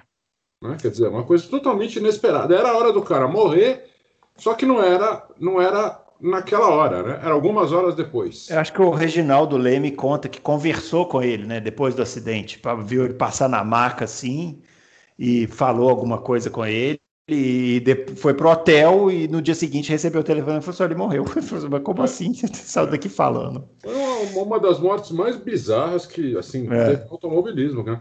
Porque você é. acha que ele morreu no acidente. E não, não morreu. É, não. é verdade, é verdade. Só, só um é. adendozinho, Bruno, antes de você, um grande momento do, do programa, vai chegar agora. é, existe um especial, a, a, Sky da Inglaterra, a, aliás, ela está fazendo especiais, estão em sete capítulos chamados Race to Perfection. Quem puder ver, é, eu estou até tentando arrumar uns links, tem uns ouvintes do café que estão até tentando ajudar com os links. É, é uma série de especiais sobre os 70 anos da Fórmula 1 que são coisas absolutamente primorosas. Mas fora dessa série, tem um especial que está no YouTube, inclusive, da Sky, dá para ser visto, que é sobre o Jochen Hindt, que nem inglês é. Né? Isso é que é legal de um canal que, que, que mergulha uhum. na Fórmula 1. Né? De uma hora praticamente, o título já é, já é de arrepiar, né? O campeão não coroado, porque é o cara que morreu e não se viu ser campeão do mundo. Então, para quem gosta dessa questão de ídolos, do passado, desse, dessas histórias, até infelizmente com final triste, tem, tem aí um especial no YouTube, é só procurar aí que tá fácil de achar. Mas agora é, vamos lá. Agora esse fim de semana, o, Emerson Fittipaldi andou em Goodwood com a é verdade, Lotus do. Né, você, festival que você é um grande entusiasta. Ah, esse, esse eu vou. Esse eu vou. Vai... Se a pandemia deixar, esse eu vou um dia. Merece, esse, esse, eu vou um dia. Merece. Mas eu não tenho ídolos na não, Fórmula você 1. Você vai falar do Johnny Herbert. Eu vou me retirar do programa pela primeira vez não, na minha história. Eu vou me retirar do programa se você não falar do Johnny Herbert. é o seguinte, eu preciso explicar isso então. É, o, o Fábio Campos sabe muito bem que eu, te, eu tinha é, há muitos anos, hoje eu não tenho mais, nem sei onde foi parar isso, mas eu tinha uns VHS de, de ah, Fórmula 1. Entendeu aquilo? Ah, não, não sei, é, deve estar em algum lugar, mas eu não sei onde está. Mas é, eram uns VHS que tinham, Adalto, os. os eu Seasons, ganhei. Seasons Reviews. Da FIA, porém elas eram narradas pelo Reginaldo Leme né? Não sei uma coisa da editora Abril, não sei. Eu sei que um amigo da, da, do meu pai me deu isso que ele tinha. Eu era pequeno e tal, e eu ganhei o de 89. E o de 89 contava a história do Johnny Herbert, é, do acidente que ele teve e a estreia dele na Benetton, né? Que ele chegou na, na, na pista lá em Jacarepaguá, nem andava e sentou no carro da Benetton e foi quarto lugar e tal. E, enfim, depois, com isso, eu acabei criando uma identificação com o piloto. Mas é claro que é brincadeira, né? Eu não, eu não acho que o Johnny Herbert é, é o, um piloto espetacular. Ele é o melhor piloto da história, né? É, a gente tem o senso crítico aqui. Agora, o meu ídolo no automobilismo que é uma coisa assim também absolutamente que eu sou obcecado, é o Alwancer Jr. da, da, ah, é da, O meu, meu capacete de kart é pintado em, em homenagem a ele. Ele é anti-Emerson, gente. Vocês estão, vocês É. estão? Ele é anti-Emerson. Anti-Emerson. O meu Twitter lá, a capa é uma foto do Alonso. É uma coisa de uma, uma coisa maníaca, doentia, não sei explicar. Coincide. Minha, o, o meu, quando eu era pequeno, eu assistia muito Fórmula Indy, era uma época que foi, foi o auge dele, né? Quando ele ganhou o primeiro título, depois ganhou o segundo na Penske e tal. E assim, é isso. For, for- for me perguntar qual o meu ídolo na Fórmula 1, não sei dizer, mas na Fórmula, no, no automobilismo é o Alonso Júnior, sim. Deixa, É, eu- diferente, hein? É diferente. deixa eu terminar com uma historinha que é séria para te fazer um afago no seu ego e, e que mostra como o ídolo não tem que se explicar. Eu fico brincando com você, mas ídolo não tem que se explicar. Se o cara tem, se o cara tem como ídolo o, o, o, o, Lance Stroll, se o cara tem como ídolo o, Alex Marques, o, o Banhaia, o Thiago Camilo, não interessa. Ídolo a gente não explica. Ídolo é fascínio, não tem que ser explicado. É paixão pura e é legal por isso. Deixa eu te dizer uma coisa, Bruno. Na Sky, como o Johnny Herbert é comentarista da Sky, quando tem corrida no Japão, eles sempre mostram, Bruno, tem uma fã japonesa, desse povo japonês que eu tenho uma admiração e, enfim, tô recebendo mensagem aqui nesse momento do Bruno Shinozaki e Aham. adoro conversar com o Bruno Shinozaki. Ah, e tem uma fã japonesa, Bruno, que ela vai todos os anos, ela fica sentadinha na porta do autódromo com uma faixa com um monte de foto do Johnny Herbert, com imagens da carreira dele. Tá vendo? Tá vendo? Não é, não é tão exótico. ela fica quietinha. E a Sky, quando descobriu, trouxe ela para encontrar com ele. E ela devota, assim, feliz por ele assinar o, o cartaz dela. E ela vai todos os anos na, na, na pista e fica lá sentadinha com o cartaz do Johnny Herbert. É uma historinha singela, bacana, que Mas- mostra como o ídolo não se explica. E isso é, isso é legal demais no Você acabou de achar a alma gêmea do Bruno aí. Aí, pronto.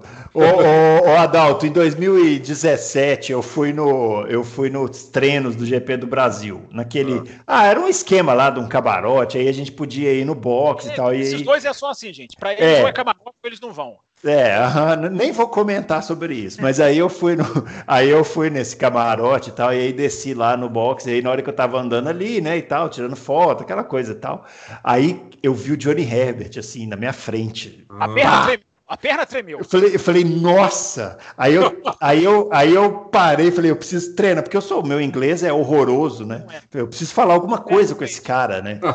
E, e eu comecei a lembrar, porque eu, eu, eu, falei, eu acho que vou comentar alguma coisa daquela corrida dele em 99, que ele ganhou com a Stewart e tal.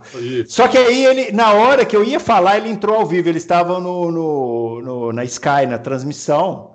E aí eu não ia ser inconveniente, né? Evidentemente ele ia me dar um, chega pra lá com razão. Mas o que foi mais engraçado é que aí nessa hora eu, desencanei e falei, não, não vou falar nada com ele. Aí eu relaxei, olhei pro lado, tava o Martin Brundle e do outro lado tava o Prost. Nossa, o Prost, tá, o Prost estava mais perto de mim do que o Johnny Herbert, mas eu não, não tinha nem reparado. você Prost, Prost? Você vê como É a anão. cegueira. Você vê como a cegueira de um fã, né? Que tá do Eu lado falei, do Prost e gente- fica reparando no Johnny Herbert. É, absurdo. Inclusive, eu acho que eu tenho uma foto disso, eu vou, eu vou tentar achar aqui, vou postar nos comentários. Eu falei, "Ó, inclusive o Prost está aqui do lado. Foi bem assim. Pois eu, eu- Vocês, vocês lembram Interlagos antes, das, antes de- dessas reformas?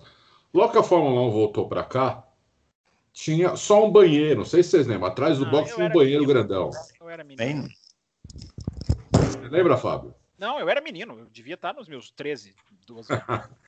Então, eu, eu fui no banheiro lá, uma, tava lá no, no, no box, fui no banheiro, né? E quando eu entrei no banheiro, eu, eu tinha, tá- tinha um cara fazendo xixi, né? De- de- de- então tava de costas para mim, e tava com o macacão abaixado, não deu para ver quem era. Eu falei, pô, mas deve ser uma criança com macacão de algum piloto, né? Aí eu fui fazer, fui fazer xixi e quando eu olhei era o Prost, meu. e o Prost ele é muito pequeno, né?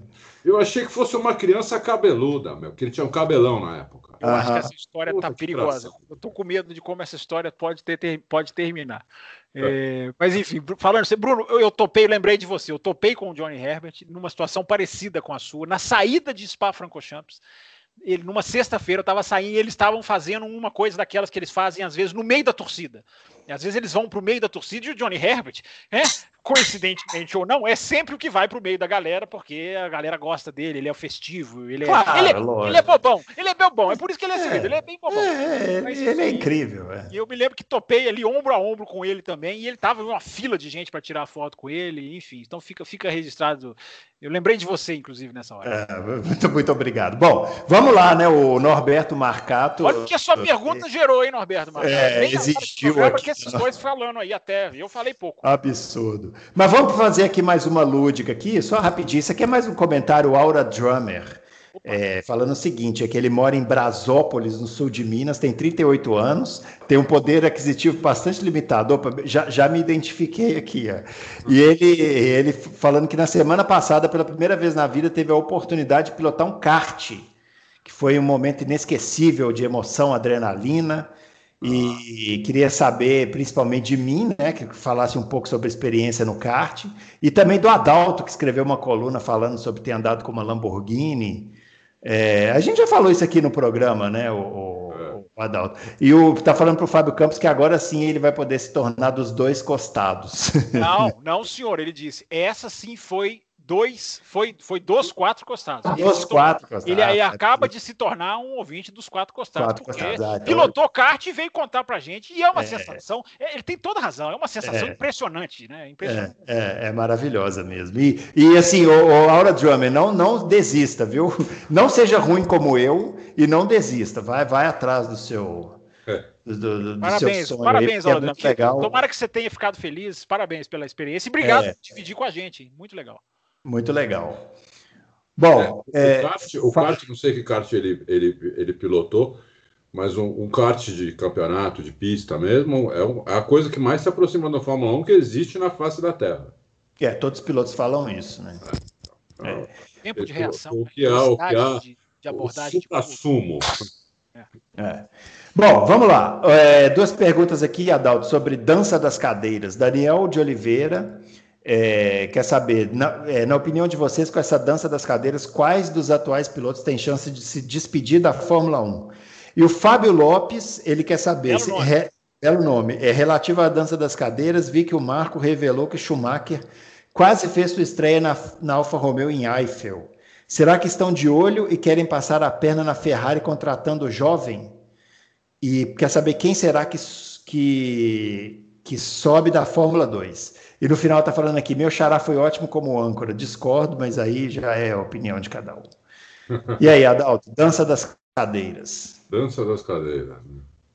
É, por enquanto, é- por enquanto é um pouco cedo ainda, o que a gente, eh, tá- fora as coisas que já estão certas, que a gente já sabe.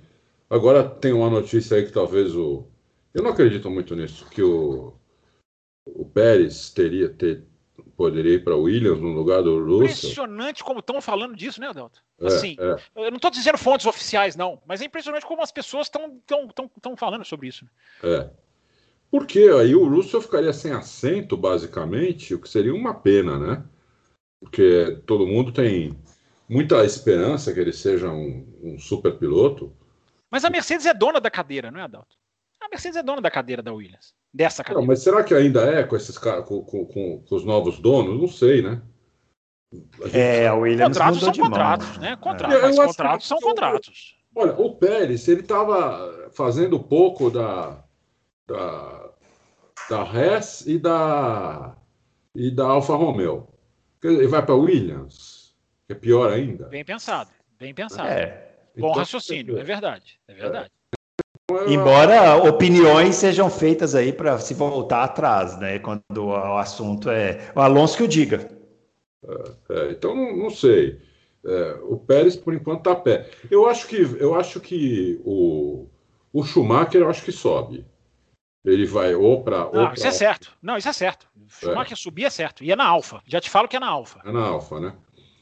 É. Agora, não é. No, no- no- só só para. O que o Fábio Lopes falou aqui não tem muito aplicação, porque é, não é passar a perna na Ferrari, né? Não, Isso- não, não. Fábio Lopes, é tudo, é tudo, é tudo acordado. A Ferrari vai acordado. usar a Alfa Romeo como uma, como, como fez com o Leclerc, vai usar como um banco de testes para É. ele.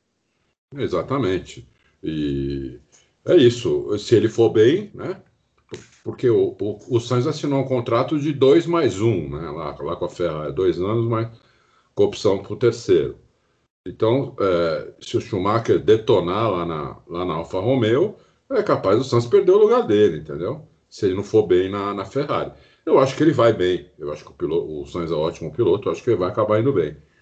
Mas o Schumacher tem todo, tem todo o nome, tem uma aura. Se ele detonar, mesmo que o Sainz esteja indo bem, é capaz do Sainz perder, perder o assento daqui dois anos, entendeu?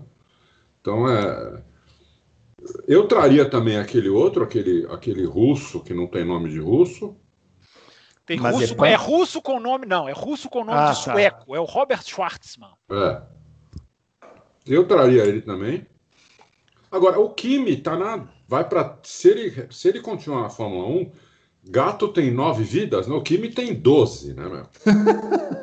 o Kimi tem doze, né? Ele superou qualquer animal, animal terrestre, porque o Kimi era para ter parado em 2009, nunca mais ter voltado para a Fórmula 1 e nós estamos em 2020, está se falando dele para 2021 ainda. Não, não, seja cruel, não seja cruel. Ele ganhou corrida em 2012 e 13 com a Lotus, não seja ganhou, cruel. Ganhou, ganhou, mas de qualquer maneira, eu, eu acho assim inacreditável né, é, a sorte do Kimi, o jeito de ele ser. Ele, lógico que ele não é um piloto ruim, ele ainda é um piloto, vamos dizer assim, razoável de Fórmula 1, né? É, que você, acha, você não acha que as equipes eh, gostam do Kimi porque ele, entre aspas, é um piloto que não enche o saco? Sim, assim, também. No, no sentido de que ele não reclama de nada, então, assim, ó, é rápido, não reclama de nada, tá ótimo, de, deixa aí fazendo o, o trabalho. Eu, eu, tenho essa impressão do, do Kimi. Não, mas é essa impressão. O Kimi, o Kimi, o Kimi, ele tá lá, porque são duas coisas que ele conseguiu na vida.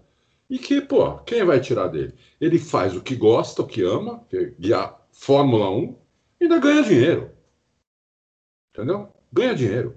Então não dá para dizer para ele, você é louco, sai daí, não. Não, mas eu estou dizendo não do ponto de vista dele, estou dizendo do ponto de vista das equipes. Não, eu, porque ele faz o trabalho. Ele, por exemplo, Sim. esse Giovinazzi. Faz o trabalho e não reclama. Ele massacrar o Kimi. Né? Ele não massacra. Então quem sai é ele. Né? Quem sai é ele, para entrar provavelmente vai ser Kimi e Schumacher. Só que aí o Schumacher vai ter que bater no Kimi, mesmo. Senão a Ferrari não pega. Entendeu? Porque o Kimi hoje não vai, o piloto referência, vai o piloto médio. Se você andar menos que ele, você não serve para equipe grande. Você tem que andar mais que ele para ir para equipe grande, entendeu? Ele virou uma referência desse nível. Então, se o Schumacher for para lá andar com o Kimi, ele vai ter que andar na frente do Kimi, senão ele vai continuar lá não vai para a Ferrari nem daqui dois anos. É, é isso que eu acho. É, uma impressão, só para passar uma informaçãozinha, Bruno, assim, eu até conversava com gente lá da Europa algum tempo, uns dias atrás.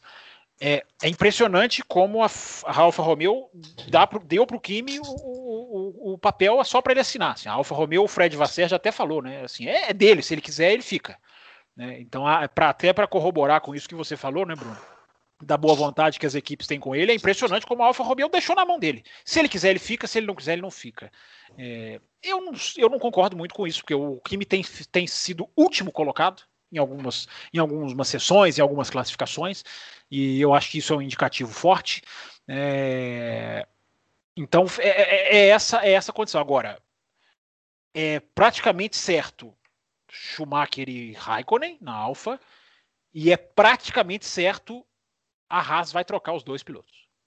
Vou deixar isso aqui no ar para os ouvintes do, caf do, do, do café. Já falei e do Loucos hoje. Né? Ontem, ontem, hoje?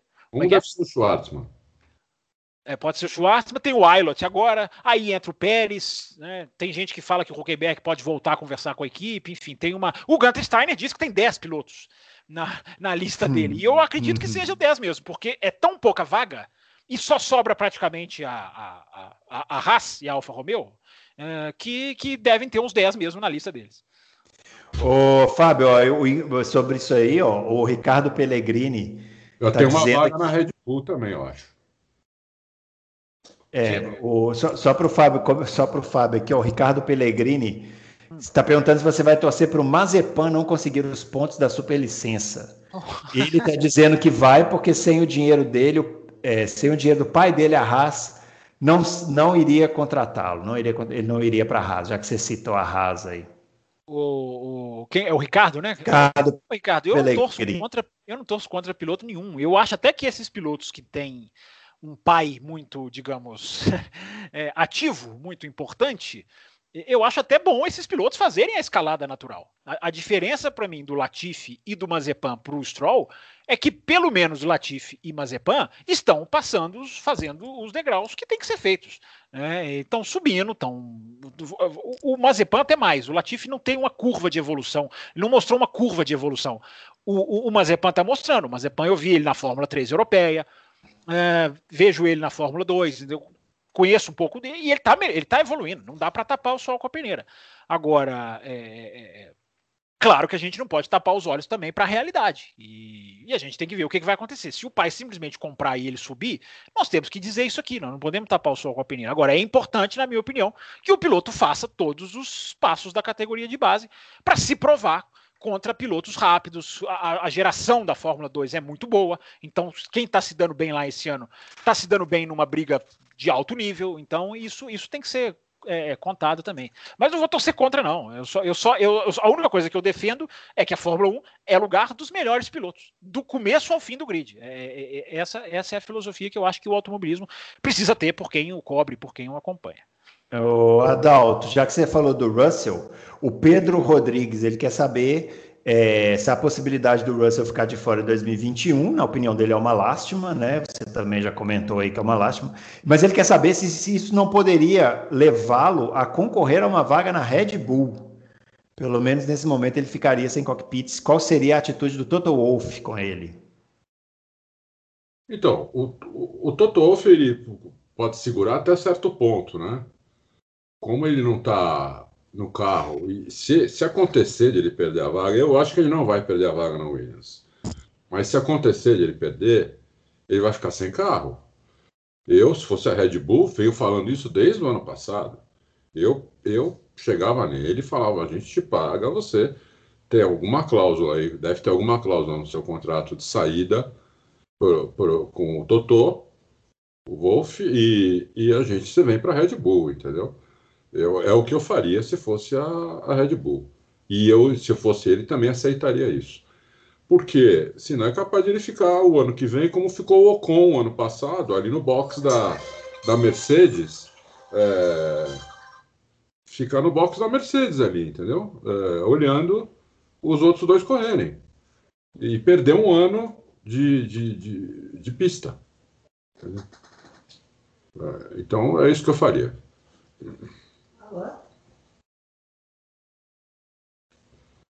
Acho que o âncora.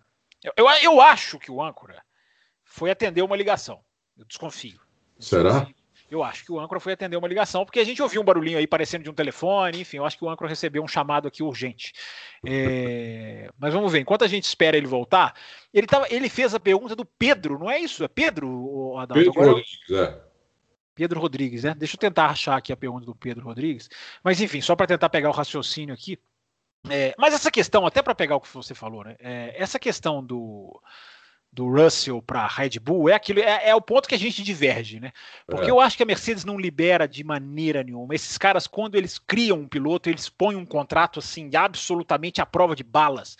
E eu acho que a Mercedes não iria armar um inimigo com essa, com essa, com esse poder, com esse potencial todo. Eu acho que a opção mais Uh, viável seria exatamente o que você falou, seria uma repetição do, do, do, do efeito Ocon, né? Uma repetição do, do, do, do, cara ficar um ano. E que, o que seria também muito ruim, né? Porque é, por mais que o cara passar um ano na Mercedes, ele vai aprender, o Ocon fala, né? Eu é. sentei nas reuniões, eu vi como o Hamilton pensa, isso, isso foi muito útil para mim, mas nada, nada substitui. Tinha um slogan no Brasil há muitos anos atrás: nada substitui o talento. É, eu vou adaptar esse slogan, né? Nada substitui a pista. E, o assento assento. Nada boa, isso, boa. Nada substitui o assento. Agora o âncora atendeu o telefone e voltou. Bem-vindo, âncora. O... Eu dei uma caída aqui, mas não, não foi da caída, cadeira, mas vocês... eu tô vendo que vocês telefone. continuaram aí. A gente é. é. foi. É. Vamos lá. Ó, o Felipe Pereira. É, McLaren tem chances de ganhar da Red Bull no próximo ano com motor Mercedes? O Ricardo poderá brigar pelo título, Adalto? E o Norris anda na frente do Bottas? Três previsões aí para o pai Adalto. Eu fazer... só pergunto o Loucos passado, né? Acho que não, é. não ganha da Mercedes no ano que vem. Uhum. Pode andar próximo, mas acho que não ganha. E se o Ricardo pode brigar pelo título, ele vai estar. Então acho que acho que não briga, acho que vai brigar por pódio, essas coisas talvez sim, não pelo título. Se o Norris anda na frente do Bottas, não, não anda. Ó, oh, afirmação forte aí, hein? Hoje não. Oh, daqui a alguns anos. No ano que vem, no ano que vem, no ano que vem anda. É, eu não sei, eu acho que anda também. Então, acho, vamos, vamos ver, vamos ver. O Plínio Rodrigues, boa Grande tarde. Plínio vocês Rodrigues. acham... Esse é tuiteiro dos quatro costados também. Esse é. Vocês acham que além de uma Mercedes rosa no ano que vem, poderemos ter uma Mercedes laranja, McLaren também?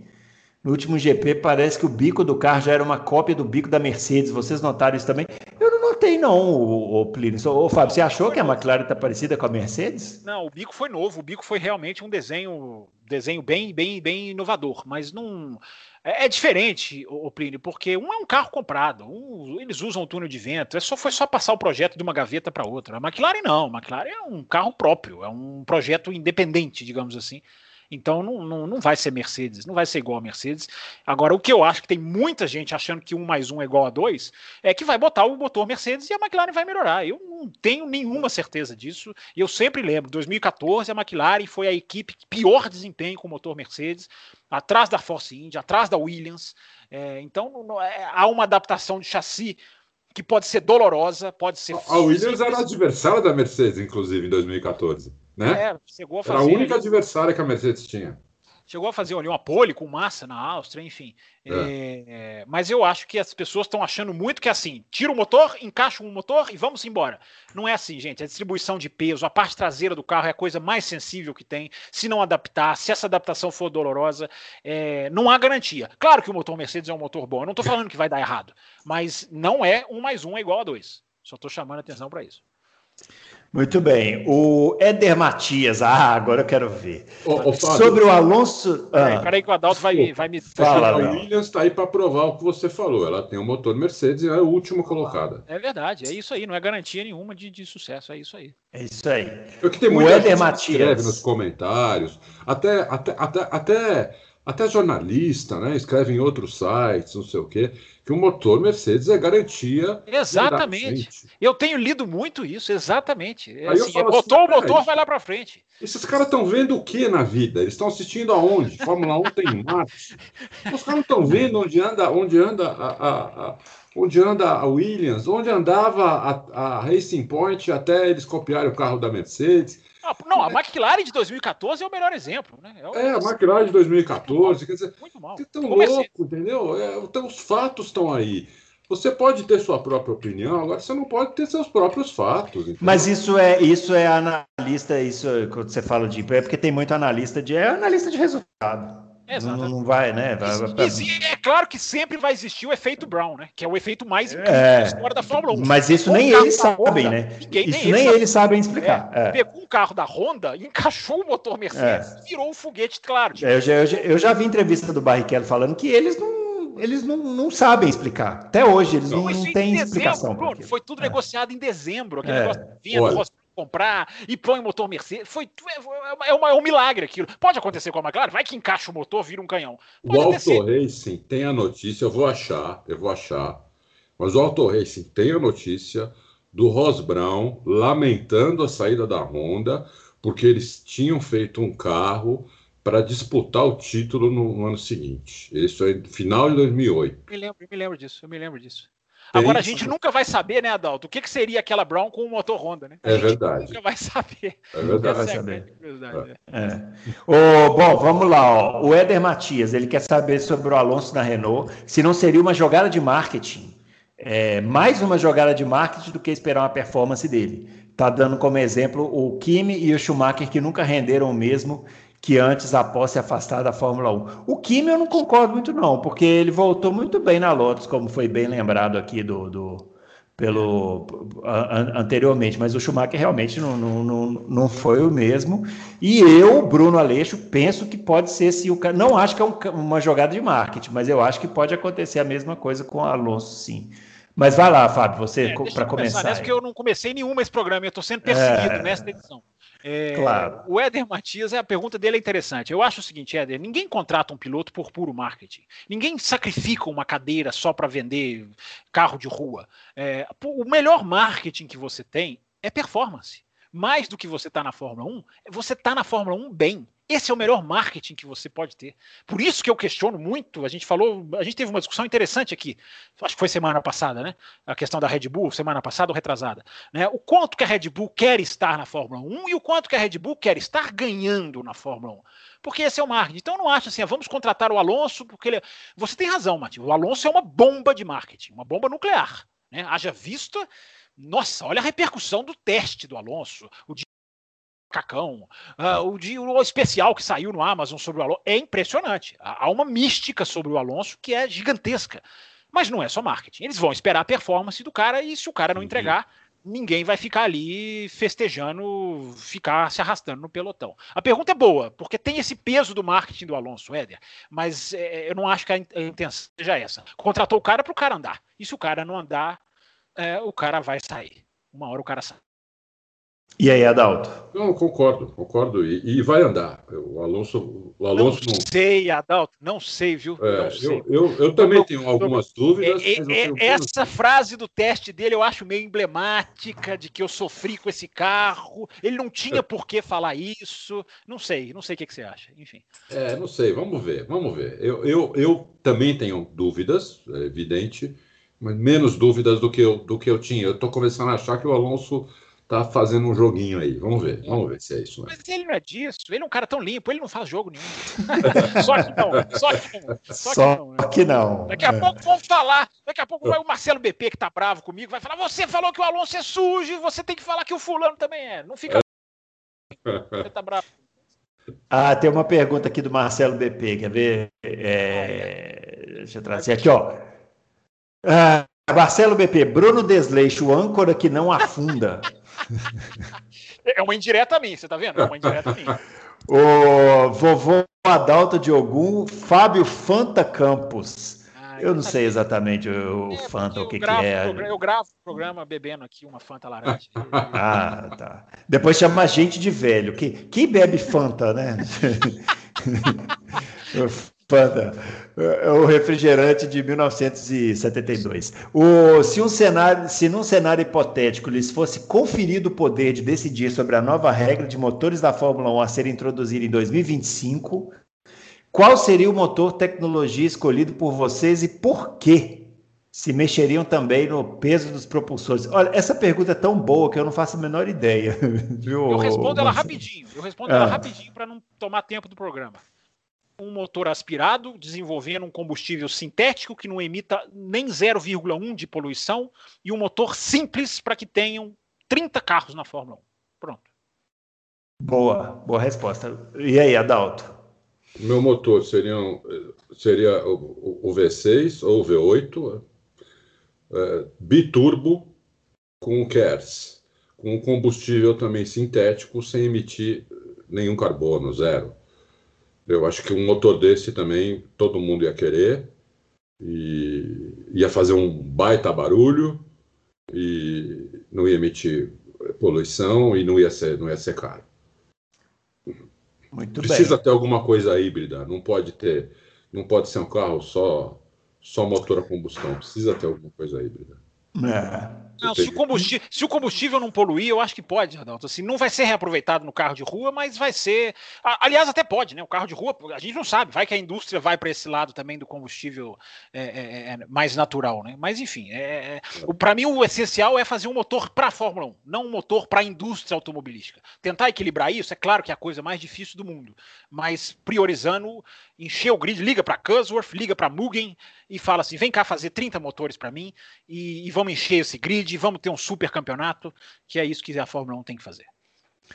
Muito bem. Matheus Siqueira, há alguma chance da FIA vetar o veto da Ferrari sobre motores para evitar que as duas equipes saiam da Fórmula 1? Duas equipes, eu acho que ele está falando é a Red Bull, né? Isso. Eu, eu Tem acho- alguma chance? Agora, vetar o veto foi gosto. Vai, começa É, você. vetar o veto, Começa você é. nessa. Agora, vetar o veto eu gostei. A, a Red Bull tá, a gente falou isso, né? A Red Bull vai fazer um, um, um escarcel, um monte de escarcel, e no fim vai andar com o motor Renault.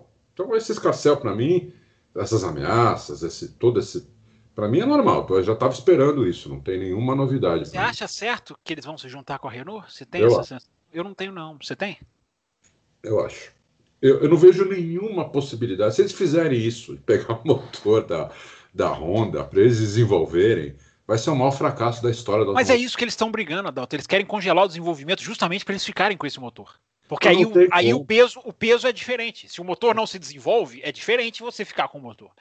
Eu Mas não tem como. Você, você não pode. Como é que você vai congelar o motor agora e, e continuar com combustível soltando carbono, tudo? Não tem como. Não. Se a Ferrari não vetar as outras, as, Renault também não vai se interessar, entendeu? As outras não vai ter outra montadora querendo entrar.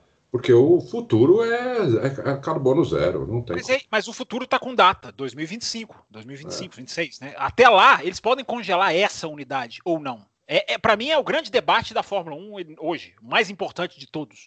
Unidade, congelar esse motor. Congelar essa unidade no final de 2021, você está falando. É o que a Red Bull vai brigar, né? Que aí a Honda vai, a Honda vai até lá, a Red Bull fica com o motor, o motor não vai se desenvolver, nem os outros, aí eles podem, se, eles podem arrastar esse, esse não sofrimento até 2000, até a hora que chegarem de fato os novos motores. É, é eles estão brigando, a briga nos bastidores é essa. Eles iam, tipo, comprar uns. Se conseguissem isso, eles iam comprar, tipo, uns 50 motores da, da, da Honda para ficar até 2000, até a tempo, final da temporada 2025, só instalar no carro o motor. É, seria, eu, eu, eu, eu concordo que seria uma ação debilitada. Eu não estou dizendo que seria ideal, mas eu acho que é a única opção para eles. Eu, você vai discordar de mim, mas eu acho que a saída deles da Fórmula 1 é mais provável do que a volta para a Renault. É, eu dou toda, toda, toda, todo o argumento para quem quiser discordar de mim. É um feeling que eu tenho. Não, mas pode, cada um, isso é, isso é opinião. Cada sim, um sim, tem a sua. Sim, a sua opinião é, no, no, é, uma, é uma possibilidade mesmo. Eu, eu, acredito mais na possibilidade, muito mais na possibilidade de se juntarem com a Renault do que essa que você falou, mas essa que você falou é real, existe, é lógico que existe. Sim, sim. É, vocês acabaram de responder que o Bo Bennett, que está falando exatamente isso. É. Mas assim, quando eu ouço falar nessa essa possibilidade da Red Bull sair, fico até triste, viu? Imagina, gente. Não fique triste, Bruno Aleixo. É só 200 milhões de dólares para entrar novas equipes. Tá, tá uma pechincha. Uma pechincha. Uma pechincha. Ó, pergunta do Romeu Silva Las Casas. Se a Red Bull sair em 2022, alguém pode entrar usando a sua vaga ou teria que pagar os 200 milhões de dólares? Ah, tem isso, né? Alguém comprar, né, Adalto? Alguém comprar é, a inscrição. O espólio. É, é. comprar a inscrição. Tem isso. Pois é, existe essa possibilidade. Mas aí existe, com que motor, né? enfim, é, aí entra toda a, a, discussão, recomeça toda, né? Existe a é. possibilidade, mas quem vai investir nesse momento no planeta? A gente não pode esquecer é. disso. Hein? A conta tá aí, a conta tá aí. Tá chegando, ela tá chegando. Ó, o, o sádico mascarado Bom esse, esse também, hein? Sádico mascarado, muito bom. Vocês acham que Verstappen diminuiu os erros após a saída do Ricardo da Red Bull, por ele não ter mais que explorar o 100% para bater o seu companheiro? E agora, com companheiros não tão bons, ele não chega lá e erra bem menos? Que pergunta é, intrigante, hein? Eu, é, intrigante, hein? Só se importa. Mas eu não acho que ele ficou pior como piloto, não, com a saída do Ricardo, não. Eu não acho, não. Eu também acho que não. Mas faz sentido, né? O raciocínio faz, faz sentido, sentido. A pergunta é intrigante. Até que ponto? Porque olha só, olha que interessante. A Mercedes é tão longe de, da, da Red Bull que a gente não sabe se o Verstappen está no limite que ele pode chegar ou se ele está abaixo porque não está sendo é, desafiado. Não, olha, que eu, eu, eu, eu, tendo, não sei o que vocês dois acham, eu tendo a achar mais vezes que ele está no limite, no limite forçando e conseguindo tirar alguma coisa ali de, de, de, de incrível. É, é, é, mas é, isso é filho. Eu também acho, mas ele não tem o, ele não tem o companheiro para a gente ter uma medição mais precisa. É, talvez a pergunta, talvez a pergunta se encaixe mais em classificação, por causa daquela história que eu já contei aqui, da conversa dos dois, do Verstappen admitindo, aquele finalzinho da classificação, é, que ele tinha que buscar o Ricardo. Talvez sim, talvez aí sim. É, agora em corrida, é difícil, né, Adalto? A gente bater o martelo do quanto o cara tá. Sim, é difícil. Eu tendo também a achar mais o que você falou, que ele busca o limite sempre, É. Né? Uh, a Red Bull, ele é adorado pela equipe, ele é, ele é idolatrado pela Red Bull. Então, uh, eu acho que ele busca o limite, sim. Na maioria das vezes, ele, e ele é até, até inteligente. Quando ele vê que não dá, ele tira o pé. Ele tira o pé, porque tá assim. Tá, tá, tá o Hamilton em primeiro, é, é, o, Bottas em segundo, ele tá a 5 segundos, 6 segundos, 7 segundos do Bottas, no limite do erro, dando tudo no carro e não consegue tirar mais tempo. E o cara que está atrás dele está 20 segundos atrás. Então, o que, que manda a inteligência? Ele não está conseguindo chegar no, no Bottas ou no Hamilton, que seja. Está destruindo com o pneu, está destruindo com o carro. E não está chegando. Tira um pouco o pé, vai chegar, ele vai chegar em, em terceiro ou em segundo, depende de onde ele estiver, sem destruir o carro, entendeu? É, eu acho que é inteligente até se ele estiver fazendo isso. Não, e, e, outra coisa, né, Adalto? Não tenhamos memória curta, ouvintes do Loucos. O que esse menino deu de show em 2019 na Áustria, na Alemanha, Sim. é espetacular. Silva, e no Brasil, meu Deus, espetacular, né? Silverstone Brasil. contra o Leclerc, aquela, para mim, a corrida mais antológica dos últimos tempos. É, então, e ele tá a 14 pontos do Valtteri Bottas. Então, uhum. é, é, eu acho que ele tá puxando para cima. Mas, enfim. É.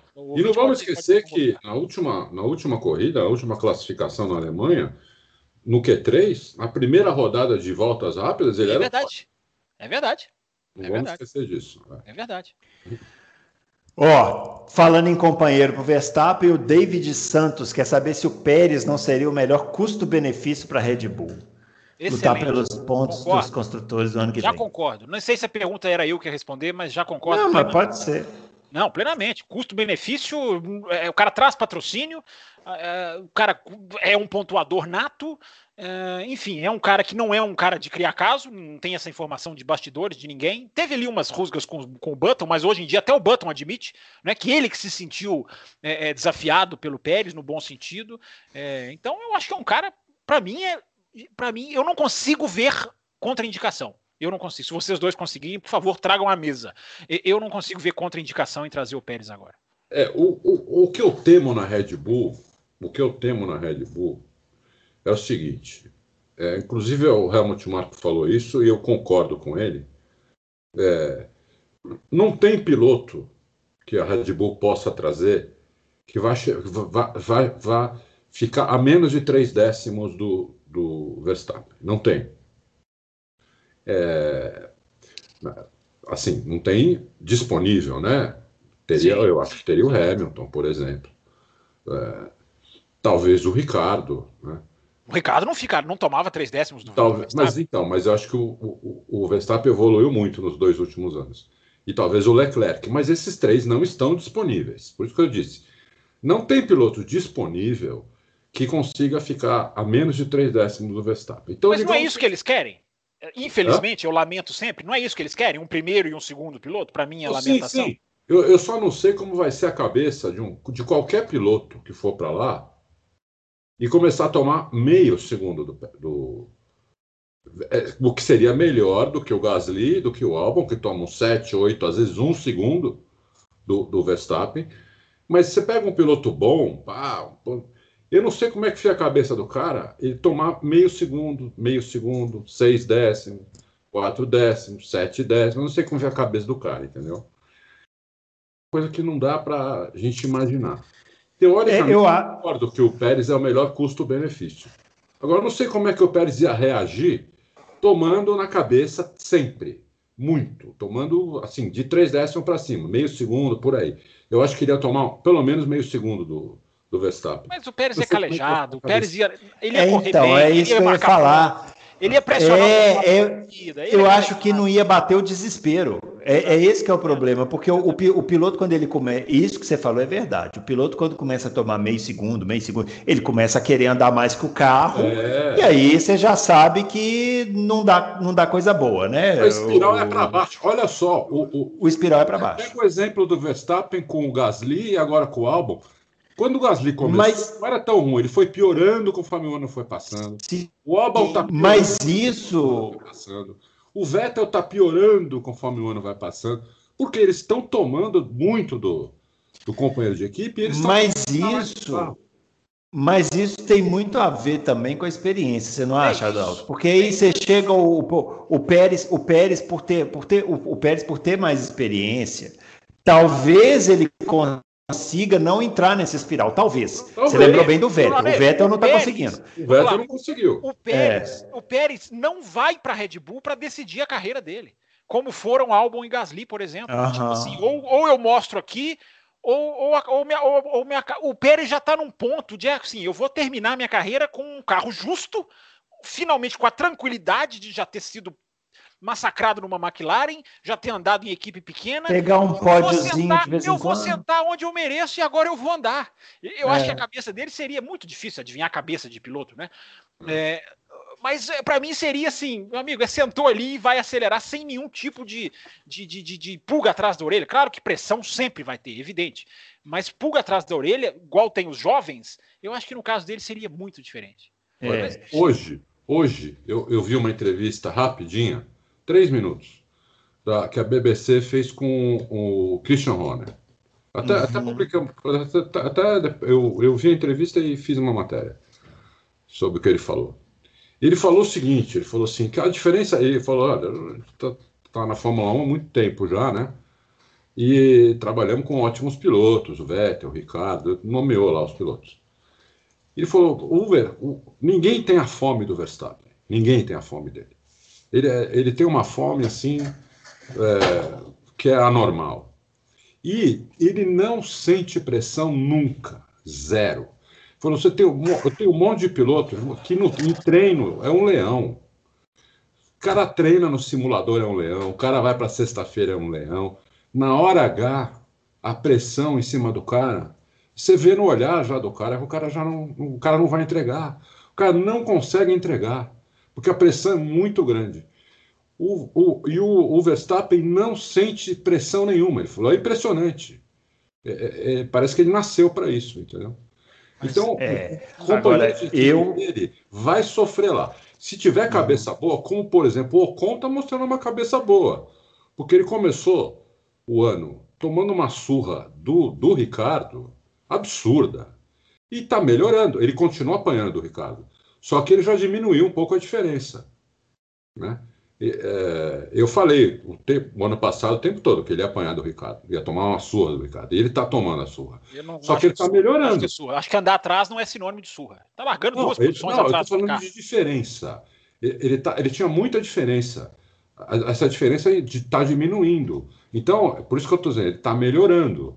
Apesar de ele continuar atrás do Ricardo, essa diferença que começou muito grande está encurtando. E o Ricardo está indo bem, não é que o Ricardo piorou. O Ricardo está indo cada vez melhor. E mesmo assim o Ocon está encurtando a diferença. O Ocon precisa ter essa cabeça, porque ano que vem é o Alonso, meu. Entendeu? E o Alonso quer tudo para ele, a equipe é dele. Os caras vão fazer tudo o que ele quiser e o, o Ocon vai ter que se virar.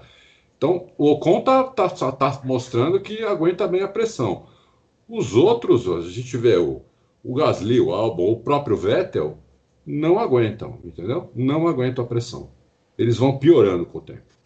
É, eu, ó, eu, eu diria o seguinte, para a gente finalizar aqui, passar para a próxima, o, o Aura Drummer, que comentou sobre kart, né, pediu para a gente falar e tal, tudo é força mental, né, Adalto?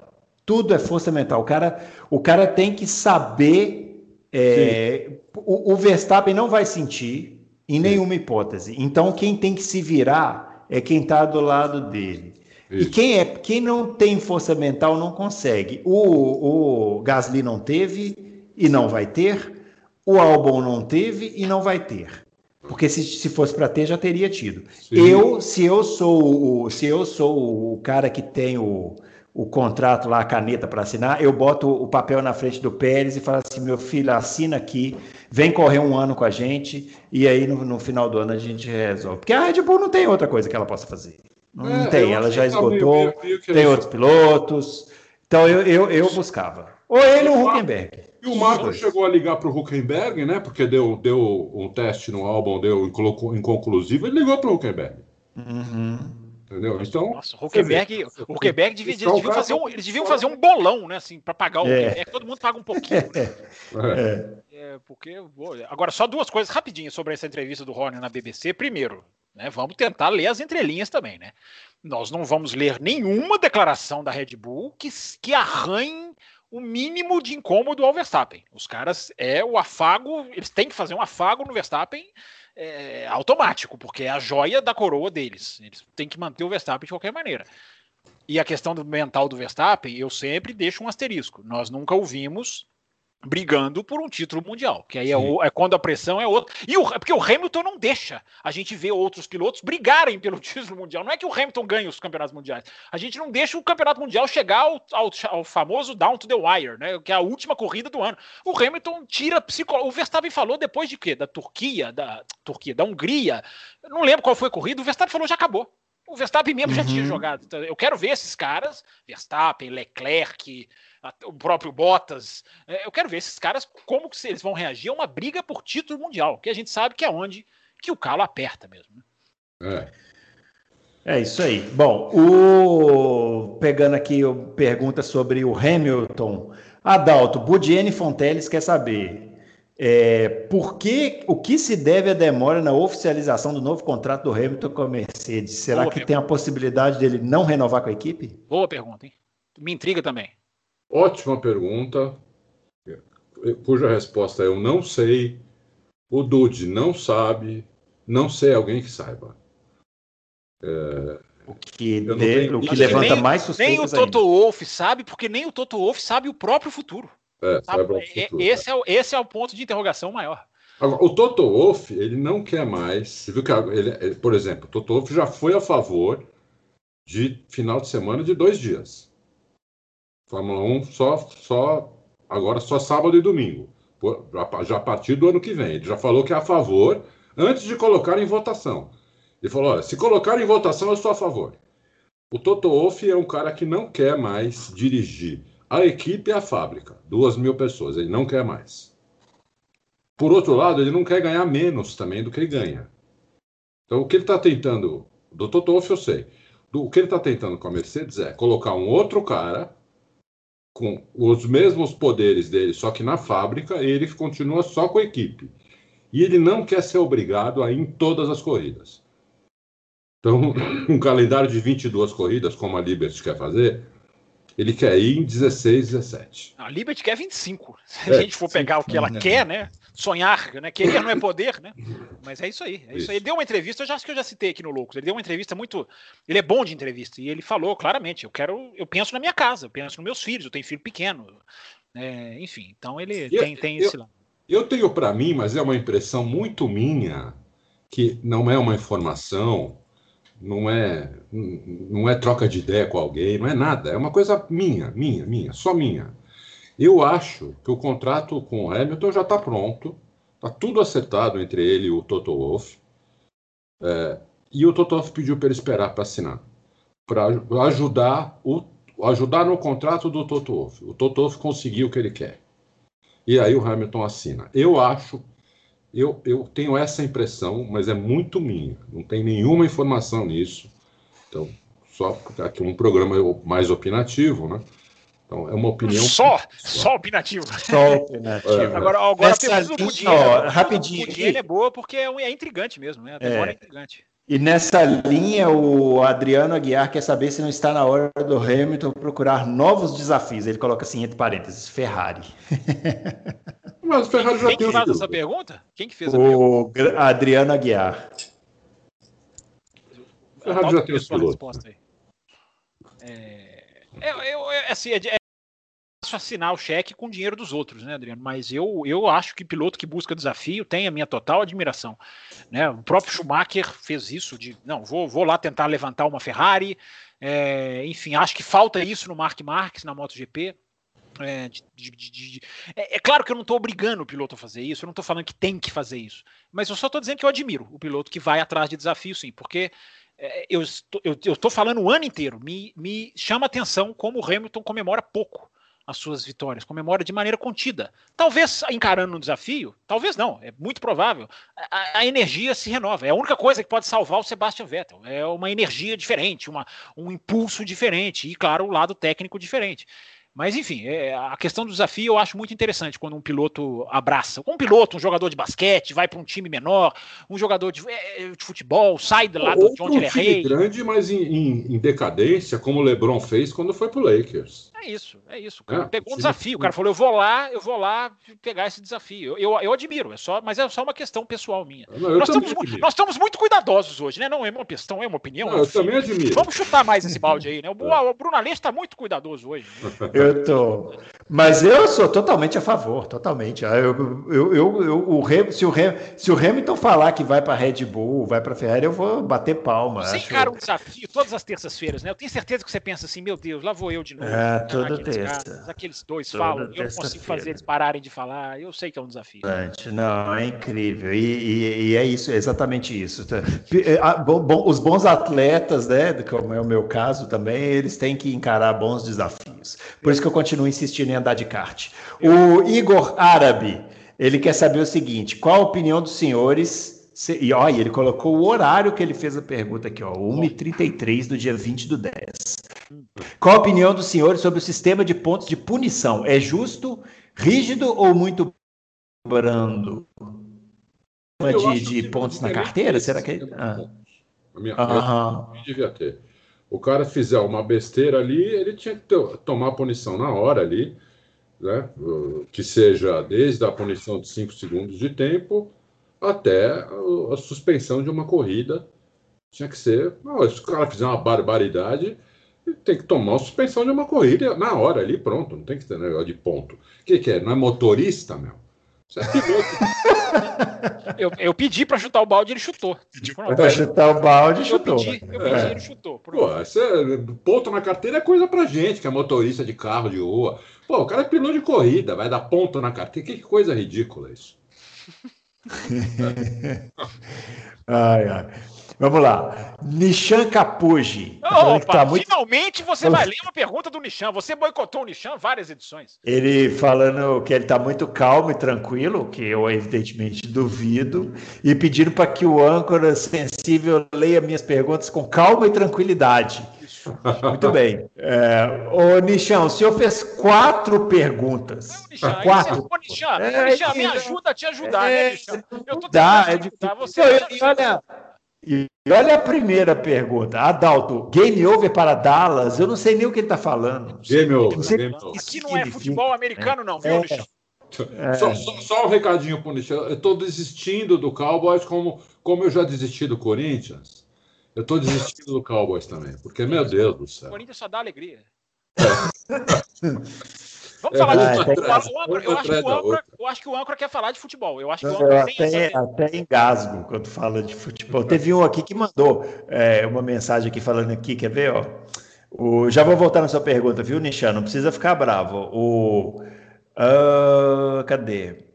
Robert Mark, fala loucos. Alguém aí está na mesma situação? Sou Cruzeiro na, no Brasil sou Cruzeiro, na Fórmula 1 sou Ferrari e na FLL sou Dallas Cowboys. É.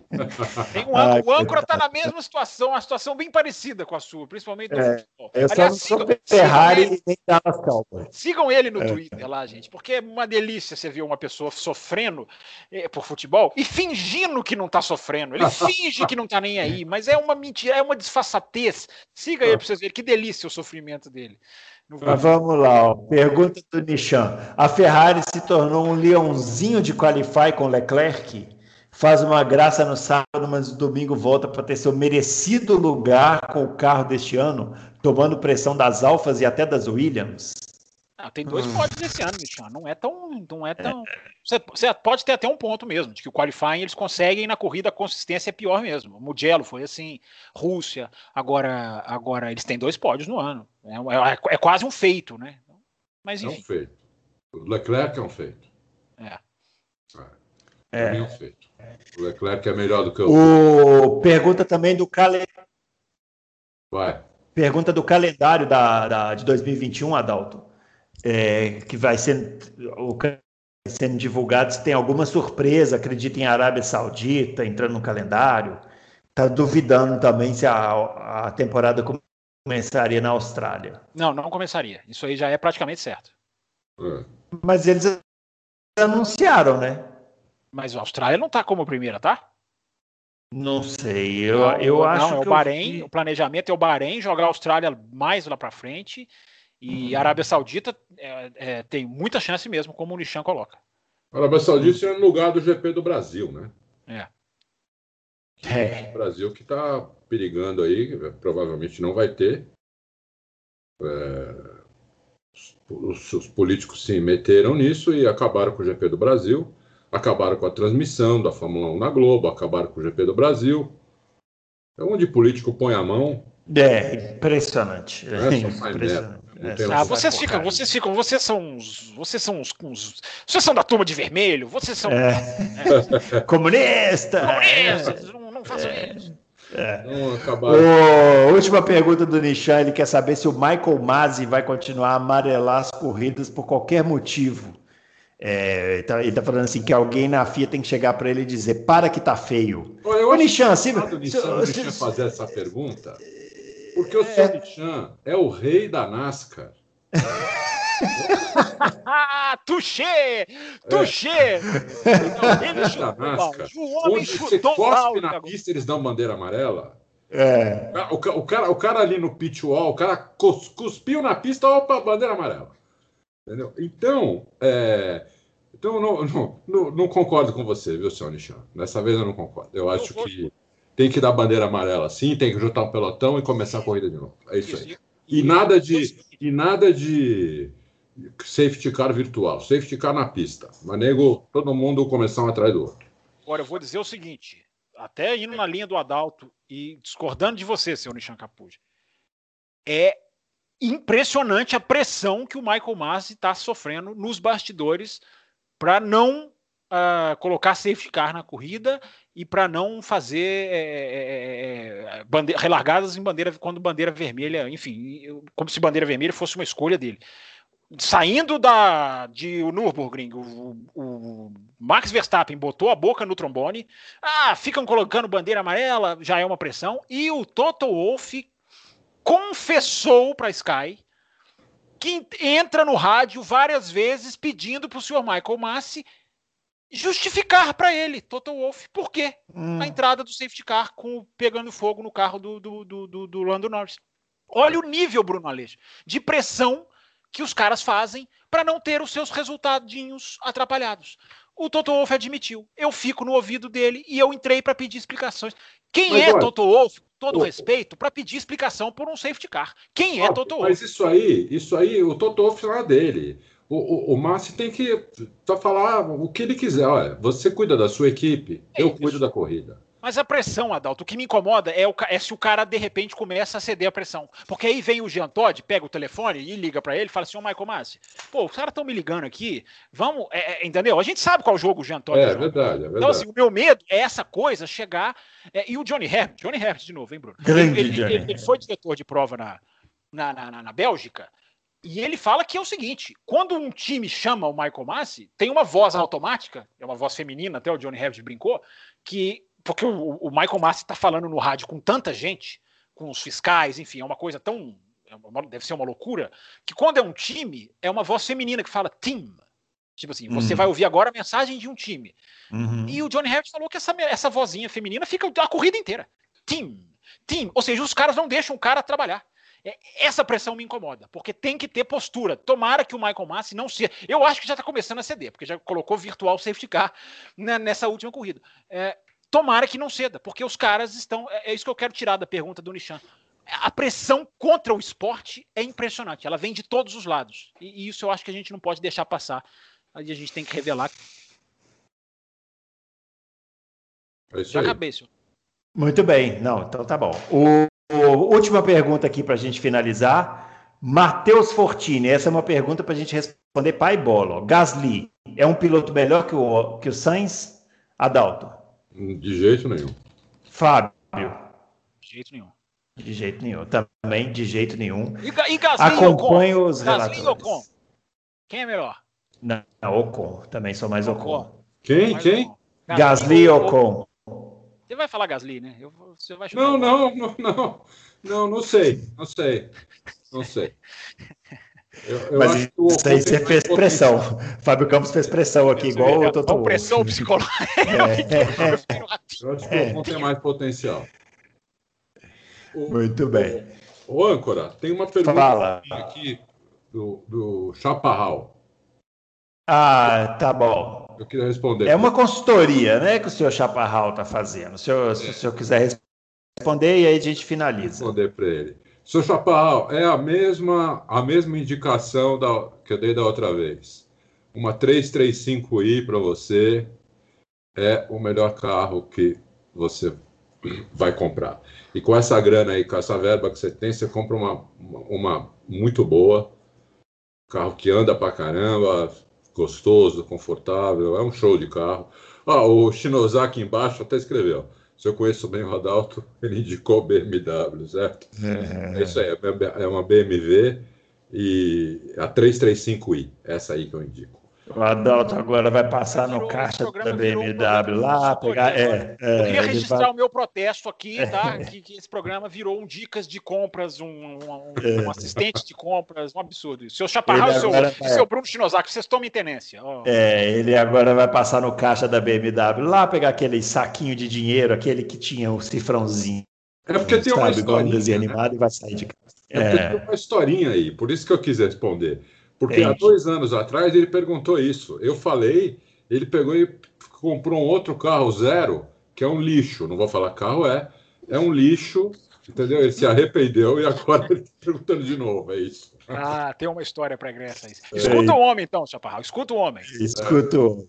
Gente, olha só, agradecendo aqui ao Boca agradecendo aqui. a pergunta do ao... Que absurdo. Não, agradecendo ao Sync Header, nós temos que encerrar que o Adalto está com compromissos aí. Sync Header, agradecendo o. Ah, deixa passando aqui. Doutor Caveira também mandou pergunta. Doutor Caveira, ô doutor Caveira, inclusive a sua pergunta já foi respondida lá na página, viu? Que eu vi lá, pode ir lá. Jacir Dale, Dalegrave mandou pergunta. Leandro Oliveira de Lima. Jefferson Martins. E o João Antônio também, que mandou pergunta, a gente agradece a colaboração. Lemos quase todas as perguntas aqui, ficaram faltando só essas, mas acho que tudo, todos os temas aí foram cobertos e agora a gente se prepara aí para esse GP de Portugal que a gente dissecou aqui na, nessa edição 75. E é isso. Um grande abraço para todo mundo e a gente volta na semana que vem com mais Loucos por Automobilismo. Até lá.